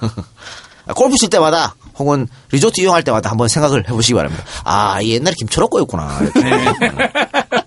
예, 지나가다가 쓱 보이면은 여기 김철호 씨 거였다면서요? 그러면은 청계산 자락에 묻히시죠. 그 프론트 가서 얘기하세요. 여기 김철호 거 아니에요? 아, 근데 김철호가, 우리는 웃으면서 하지만, 속이 안 뭉그러졌겠습니까? 아, 그럼요. 이거 통째로 다 뺏긴 거 자기 재산을. 응? 그럼요. 그래서 멀리 미리 앞을 봤잖아. 물론 김철호가 다 잘한 건 아닙니다. 아까 이- 일부에서 얘기했지만 사적 일도 좀 있고요. 이 양반도 많은 네. 그런 비리나 이런 것도 있죠. 공무원한테 뇌물 주고 그래가지고 뭐 자꾸 저런 거 따내고 어 이거 원래 부적합진데 합격받고 뭐 이런 거 있었어요. 아, 그런 거 많죠. 이거 이 땅을 용도 변경을 한다든지 그런 게 굉장히 어려운데. 쉽게 해주십시오. 네. 그래야지 거기를 레저타운으로 짓고 거기 집도 그렇지. 짓고 뭐 상하수도라도 하나 놀려면은 그렇지 거기 땅 전체가 다 이쁘겠어. 잡지도 들어있고 돌산도 들어있는데 이거 갖다 용도 변경 한 번 안 해준단 말이지. 그러니까 이 사람도 김철호도 비상식적이고 부도덕한 행위를 숱하게 합니다. 예? 담당 공무원 뇌물 예. 주고 청탁 이권 챙기고 어? 한 가지 예를 들어볼까요? 이 양반이 공무원한테 접대를 해요. 왜? 콘도 건축 허가해 달라고. 그래서 이 뇌물 받은 공무원이 김철호한테 코치까지 해. 콘도 질 때요. 콘도라고 해서 짓지 말고요. 호텔 별관을 하고 일단 신청을 해요. 그러면 나와요. 허가. 이렇게 코치까지 해줬다니까. 일단 그렇게 하신 다음에요. 나중에. 그렇지. 바꾸면 돼요. 이렇게 된 거죠. 어? 참 돈으로 엮인 끈끈한. 예. 그런데 그렇다고 하더라도 그 죄가 있으면 그 죄만큼 처벌하면 되지. 네. 벌금 때리고 그게 뭐 깜빡에 넣을 죄이면 깜빡에 넣고. 음. 근데 그렇다고 못 해서. 그렇다고 해서 이 일조나 되는 거를 어 딸랑 20억에 갖다 바치는 것은 용도, 용도 변경 뭐 하나 잘못했다고 기업을 빼서 말이 안 되는 거죠. 그러면 나만 할 기업가가 없겠네요. 그리고 인간적으로 말이죠. 어? 우리 복싱 김 선생께서는 박싱 김. 어, 복싱 김 선생께서는 인간적으로 김철호 좀 김철호나 챙겨야 돼? 김철호 아들을 좀 줘야 되는 거 아니야? 그렇지. 혹시 나 같으면 진짜 그렇게 하겠다. 솔직한 얘기로 쓱 불러가지고 뭐 옛날에 내가 원했던 게 아니야. 뻐꾸가 시켰어라든가. 그렇지. 어?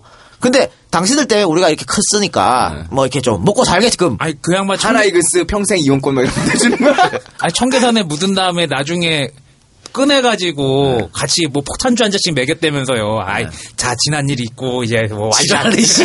지금 존나 패놓고 씨. 씨발. 아이, 진짜, 씨. 아, 아, 이 복싱 김 선생, 이게 좀 아닌 것 같아. 맨날 의리 찾는데. 이거 진짜 의리, 의리 하는, 이게 의리 아니야? 이거 뭔가 김초로나 김초로 아들한테 뭐 해주는 게? 지금 김초로가 계속 제기하려고 해도 실패하잖아요. 예. 그리고 또 한 번 또 사기, 사기 혐의를 또한번 받았어. 예. 이게 베이스가 약한 사람들은 치고 올라가기 힘들지. 뭐 저축은행 어디 인수전에 아이고, 끼어들었다 실패하고 엄청. 저기 오투리조트라고 네. 강원도에 완전 골칫덩어리 리조트가 하나 있거든요. 그것도 인수전에 뛰어들었다가 거기도 아마 실패했을 거예요. 예. 영종도 개발에 뛰어, 하여튼 늘, 여, 여수도 한번 갔다 왔고. 늘 뛰어들고 제기하지만 결국은 그 뒤 소식은 없는 예. 그런 분인데 아마 김초로 씨 아들이 어, 사업적으로 김초로 씨 닮- 닮았는 모양이더라고. 네. 근데 뭐 어쨌든 그래요. 어, 이제 복싱 김 선생님께서 한번 생각 좀 해보시기 바랍니다. 예. 양심의 일말의 양심이 그러니까 전략적 제휴 이런 거 말고 인간적인 제휴. 그러니까 인간적으로 인간적으로 그렇게 좀 그래줘야 되는 아닌가. 휴머니티. 그러니까 아. 하나 아야 우리 저 언제 하나 특집을 한번 할까 하나 특집 안 했죠. 하나 특집 안 했습니다. 했잖아. 하나 특집 하기 전에 미리 잘 봐도 우리 청계산이 가까운지 어디가 가까운지. 아니 아, 우리는 좋아. 나는 그 복싱기에서 날 때려줬으면 좋겠어. 아, 그래? 우리는 바로 바로 들어놓거든. 깽값. 우리 고발 그런 거 없어. 고발 안 하고 어, 돈으로. 돈으로 들어 누워가지고 일단 진단서부터 끊어. 고발은 그 다음이야. 아 근데 합의 조용하게. 지금 우리 나이가 어디 무너지거나 뭉그러지면은 재생이 안 되는 나이예요. 나 괜찮아. 지금 됐어. 야, 나 어- 지금 목에 저기 카침 맞은 저것처럼 이렇게 돼 야, 있잖아요. 어차피 우리가 지금 열심히 살아서 뭐 하는 것보다 이 복싱 김 선생이 그 집한채 해주는 게 나아. 아, 깽값 받는 게 나아. 한 방에 어, 그럼. 털고 그냥 내가 복싱 선생이 잘 생각하셔가지고 우리가 하나 특집을 이제 어, 곧 할 테니까 어, 와이로 준비해 놓으시라고 와이로나 아니면 깽값이다 둘 중에 하나 합시다. 와이로나 야. 와이로나 글러브 준비하시면 돼요. 어, 그럼 복싱기 선생의 깽값이면 최소한 진접의 전세 하나 나오겠지. 우리 그때 어, 성한종 리스트 막 터져, 터지고 할 때 네. 어, 각 그룹에 정보통 애들 막 나와 튀어났잖아요. 특히, 그렇죠. 하나. 네. 그러니까 그 사람들 하는 일 이런, 이런 거거든. 아마 우리 방송 듣고 있으리라고. 음, 음. 갑자기 어 하나를 한다고 이 새끼들이. 광고 잘 만들었더라. 우리 두산 특집 했을 때 네. 우리 예고했잖아요. 예. 와이로 주시기 바랍니다. 네. 그런데 그 다음에 와이로 안 들어오고 그냥 두산 특집 해버리고 체계로 내버렸잖아. 아, 그러니까 자, 봤죠? 와이로나 그런 거 없으면은 바로 어, 책에도 쓰고 어? 또 이렇게 방송에서 하겠다. 그리고 넌 청계산에 묻히고. 좋아. 음. 제가 어느 날 안 보이면 청계산에 묻힌지 알기 바랍니다. 그래요. 어쨌든 이렇게 했던 것은 말 그대로 국가 폭력이죠. 이거. 국가의 폭거입니다. 명백합니다. 어? 개인의 재산을 부당하게 몰수해가지고 또 다른 재벌에게 선물 주듯이 안기는 거. 그냥 안겼겠냔 말이야. 뭔가 가면 백으로 오는 게 있었겠지. 어? 버크가 그 많은 돈을 어떻게 모았겠어요? 다 이런 식으로 모아 모은 거 아니겠어요? 어? 그러니까 이, 이쪽 있을 수 없는 이 부당한 일이 1980년대 일어났는데 지금 우병우 사건 터지고 진경준 터지는 거 보니까 뭐 지금이랑 별반 금액적으로 차이가 좀 있고 지금은 이제 그 회사만 바뀌었지 IT로 바뀌었지 이제. 그러니까 좀 지금이랑 별반 다를 게 없는 것 같아요. 아니 뭐 대한항공 사건 같은 경우는 IT도 아니잖아 그거는 진경준이 해쳐온 거 보면 어, 야 근데 진경준 그것도 진짜 쓰레기더라고. 어?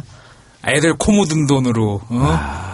그리고 진경준 같은 경우에 어 예전에 그 기차표 어, 지가 그 4천 원 오버한 사람 실형 때렸죠? 6천 원짜리 기차표를 만 원에 판 사람이 있었어요. 그 4천 원 이득 받잖아. 예. 이거 부당이들이 구속시켰어. 음. 야, 니는 씨 얼마나 헤쳐먹었냐. 그리고 제네시스 달라 그랬잖아 넥슨한테. 네, 네. 그래서 그 누리가 제네시스 줬어. 검소하다고. 검소하다고. 근데 왜 제네시스를 줬냐면 검사잖아요. 외제차를 못 타. 아, 그러니까 거기 타시는 최대치야. 그렇지.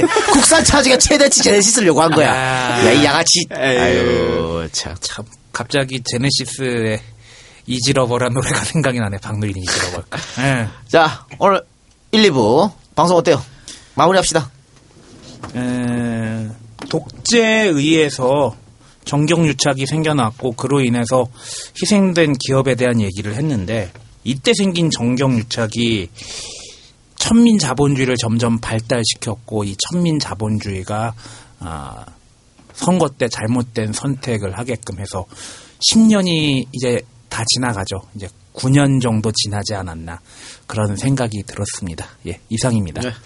지하철 2호선을 오늘도 열심히 타고서 하루 종일 뺑뺑이 치면서 일하는 많은 분들 또 오후가 되면 땀 냄새가 날 겁니다. 그리고 우리 이제 휴가철이 다가옵니다. 이제 휴가도 못 가겠죠? 못 가시는 분들은 8.15 특별 사면 대상 후보자들의 명단을 어, 몇 사람 불러드리겠습니다. 구본상 전 LIG 렉스, 넥스 원 부회장 사기 김승연 한화그룹 회장 배임 횡령 담철곤 오리온그룹 회장 횡령 최재원 SK그룹 수석 부회장 횡령 현재현 전 동양 회장 사기 배임 횡령 강덕수 전 STX 회장 배임 횡령 이재현 CJ그룹 회장 조세포탈 횡령 이호진 전 태강그룹 회장 배임 횡령 장세주 동국제강 회장 횡령 상습 도박 조석재 효성그룹 회장 조세포탈 횡령 어, 이분들은요 8월 15일 날 국민 대화합을 위해서 그리고 어, 망가져버린 경제의 활성화를 위해서 이분들이 나오신다고 합니다. 재벌들은 그들만의 세상 속에서 열심히 살고 있고 우리는 또 열심히 땀을 흘리고 살고 있는 매우 이중적인 구조. 족 같다고 욕만 할 게 아니라 언젠가는 요 구조를 좀 바꿀 수 있는 그런 좋은 세상이 오기 꿈만 꾸고 있습니다. 이상입니다. 네, 휴가 얘기 나왔으니까 사실 우리야 뭐 휴가 안 가고 방송하면 되는데 안 가 직원들이 문제잖아. 지금 얼굴들이 안 좋아. 어, 안 가 직원들 휴가를 가야 되는데 그래서 제가 금토일 가라 그랬거든. 날 죽일라 야, 그래더라고. 금토일이 무슨 휴가야? 토요일이 원래 쉬잖아. 예. 그래 금토일 가라 했더니 왜 죽일라 그래도 아니 근데 월요일 방송 있지 수, 요일 있지 목요일 있지 금요일 있지 뭐 어떻게 해. 그래도 금요일 오전까지 방송하고 오후에 가라 했대. 그래서 제가 그래서 내가 마음이 착한 이사장 아닙니까? 그래서 그러면 두 번 가라. 금토일 금토일. 어, 금토일 금토일 두 번 가라. 근데 어떡합니까? 아니, 그, 어떻게, 그러면, 어, 이제 밖에 직원들 열심히 일하고 계시는데, 네 분이나 지금, 아, 다섯 명이네요. 다섯 명이나 일하고 지금 계시는데. 우리 직원 중에 한 명이 양손으로 내가 자- 정확히 했어? 빠큐를 날린 것 같은데. 이 사람한테 빠큐를 했어, 지금? 미쳤건, 그만 다니고 싶어? 아마 그만 다니고 싶을 거예요. 아, 어떻게, 그냥, 한 주 빠지고 다 그냥 문 닫고 쉴까요? 뭐 그것도 방법일 수 있겠지. 예. 어, 그래 줍시다. 그럴까요? 아, 근데 또 우리 팬들이 기다리시니까, 방송을. 하여튼 뭐 생각해 봅시다. 우리가 좀 시간을 다른 날짜 한번 내든가. 그치? 예. 어, 최소한 금 토 일 월은 갈 수 있도록. 아이고, 아이고, 선심 쓰십니다. 야, 이. 조삼모사. 조선보사요? 야, 야, 대구에 비행장 옮겨주고 성게 싸도 주는 거랑 걔뭔 차이가 있어? 아니, 저, 어, 우리 저 직장인들 보통 뭐 일주일 풀로 휴가 합니까? 월요일부터 금요일까지? 아, 거기 끄덕끄덕 하시네. 아, 그러면. 이런 회사는 네. 욕 존나 먹어요. 원래 토요일, 일요일도 출근하는 날인데 우리가 쉬게 해주는 거다. 이따구 소리 하는 사람들이 있거든요. 아, 아, 아, 근데 우리는 방송이 쭉, 아, 참 골치 아프네. 그래, 하여튼 뭐, 방송을, 아, 근데 스케줄이 다 있기 때문에 오기가 쉽지 않아요. 또 우리 셋은 뭐 할 수 있지만은 또 다른 방송 스케줄 있잖아요. 그래서 참, 하여튼 고민 고민해서, 어, 한세 번으로 쪼개지 뭐, 그러면. 8월 내내 금토일, 금토일, 금토일 갔다 와! 차라리 그 월차 제도를 만들어서 네. 하루씩 쉬게 해줘요. 그게 낫겠네. 고민해서 뭐 안가를 일주일간 문을 닫든지 어쨌든 뭐 그렇게 하- 하도록 하겠습니다. 방송은 한 많이 쉬게 될 텐데 그래요.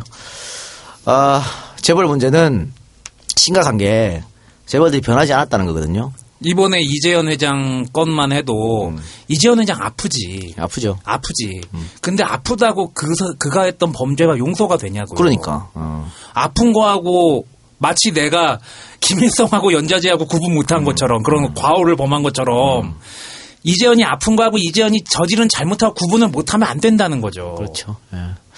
그리고 그 지금 재벌들이 에, 전문 경영을 대한민국은 안 쓰잖아요. 예. 그래서 3세 4세 쭉 내려오잖아. 오나리스크. 그래서 오너리스크 항상 터- 조현아 이거 다 오너리스크 아니야. 어? 야, 오너- 조연아가 그나마 좀 낫다며. 아, 그러니까 오너 하나 때문에 주식 떨어져. 네.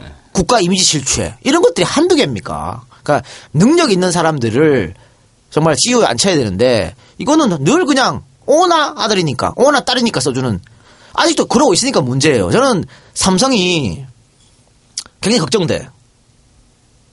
어? 이건희 아들 이재용이 네. 지금까지 뭘 보여줬어?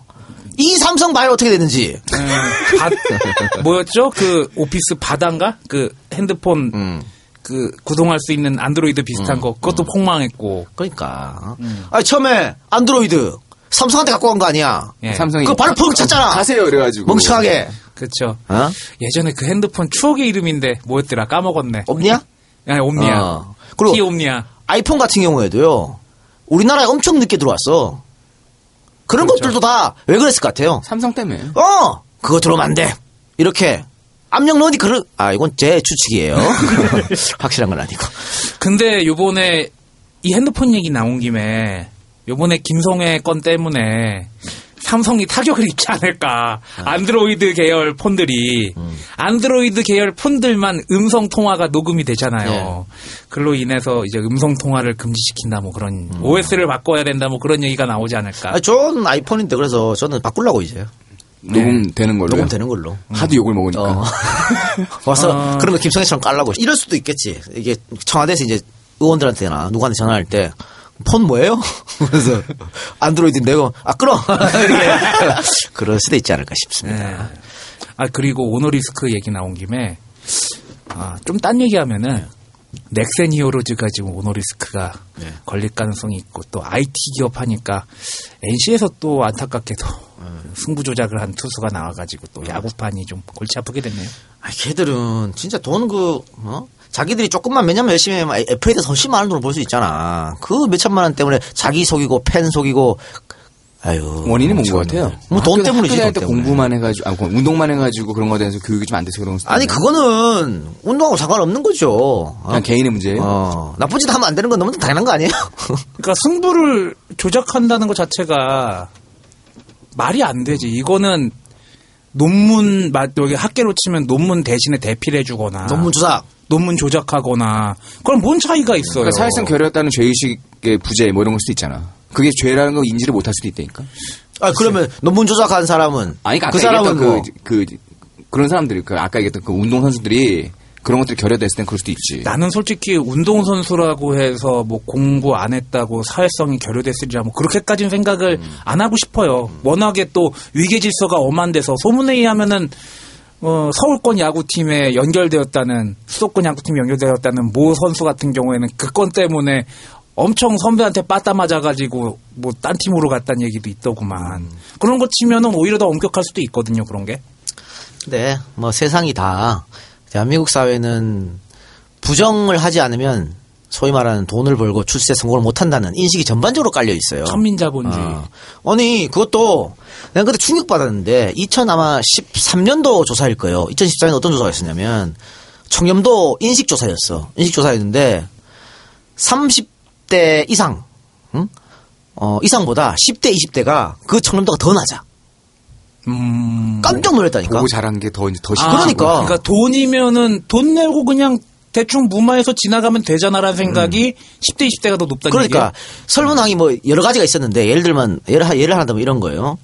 어, 정직한 방법으로 돈을 적게 벌거나 성공하고 싶습니까? 아니면 어, 조금 부정이 있어도 돈을 말- 많이 벌고 싶습니까? 이것 중에 어느 걸 선택하려니까 젊은 애들이 그래도 장년층은 오히려 그러면 안 된다 쪽이 많았는데 젊은 애들은 반대로 갔다니까. 돈이면 최고다. 그렇게 된다니까. 이 대한민국 전반이 그렇게 깔려 있었어요. 그래서 문제인 것이죠. 그래서 불화요 같은 경우도 결국은 돈 때문에 그런 거 아니야. 어?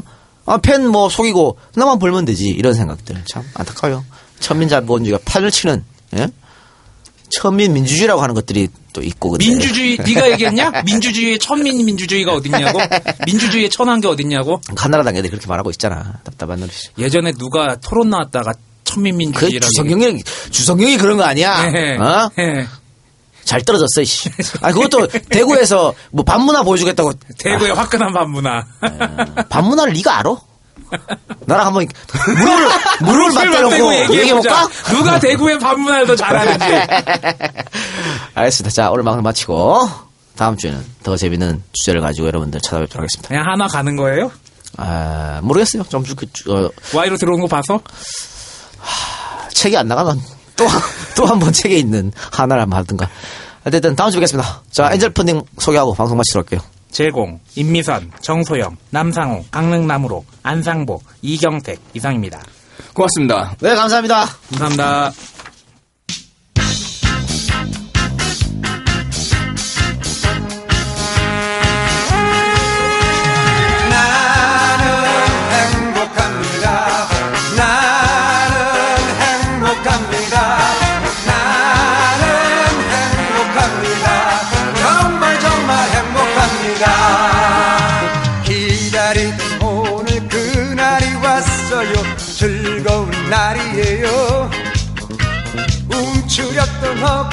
답답한 가슴을 활짝 펴봐요. 가벼운 차린 다정한 곳들과 즐거운 마음으로 들과 산을 뛰며 노래를 불러요 우리 모두 다 함께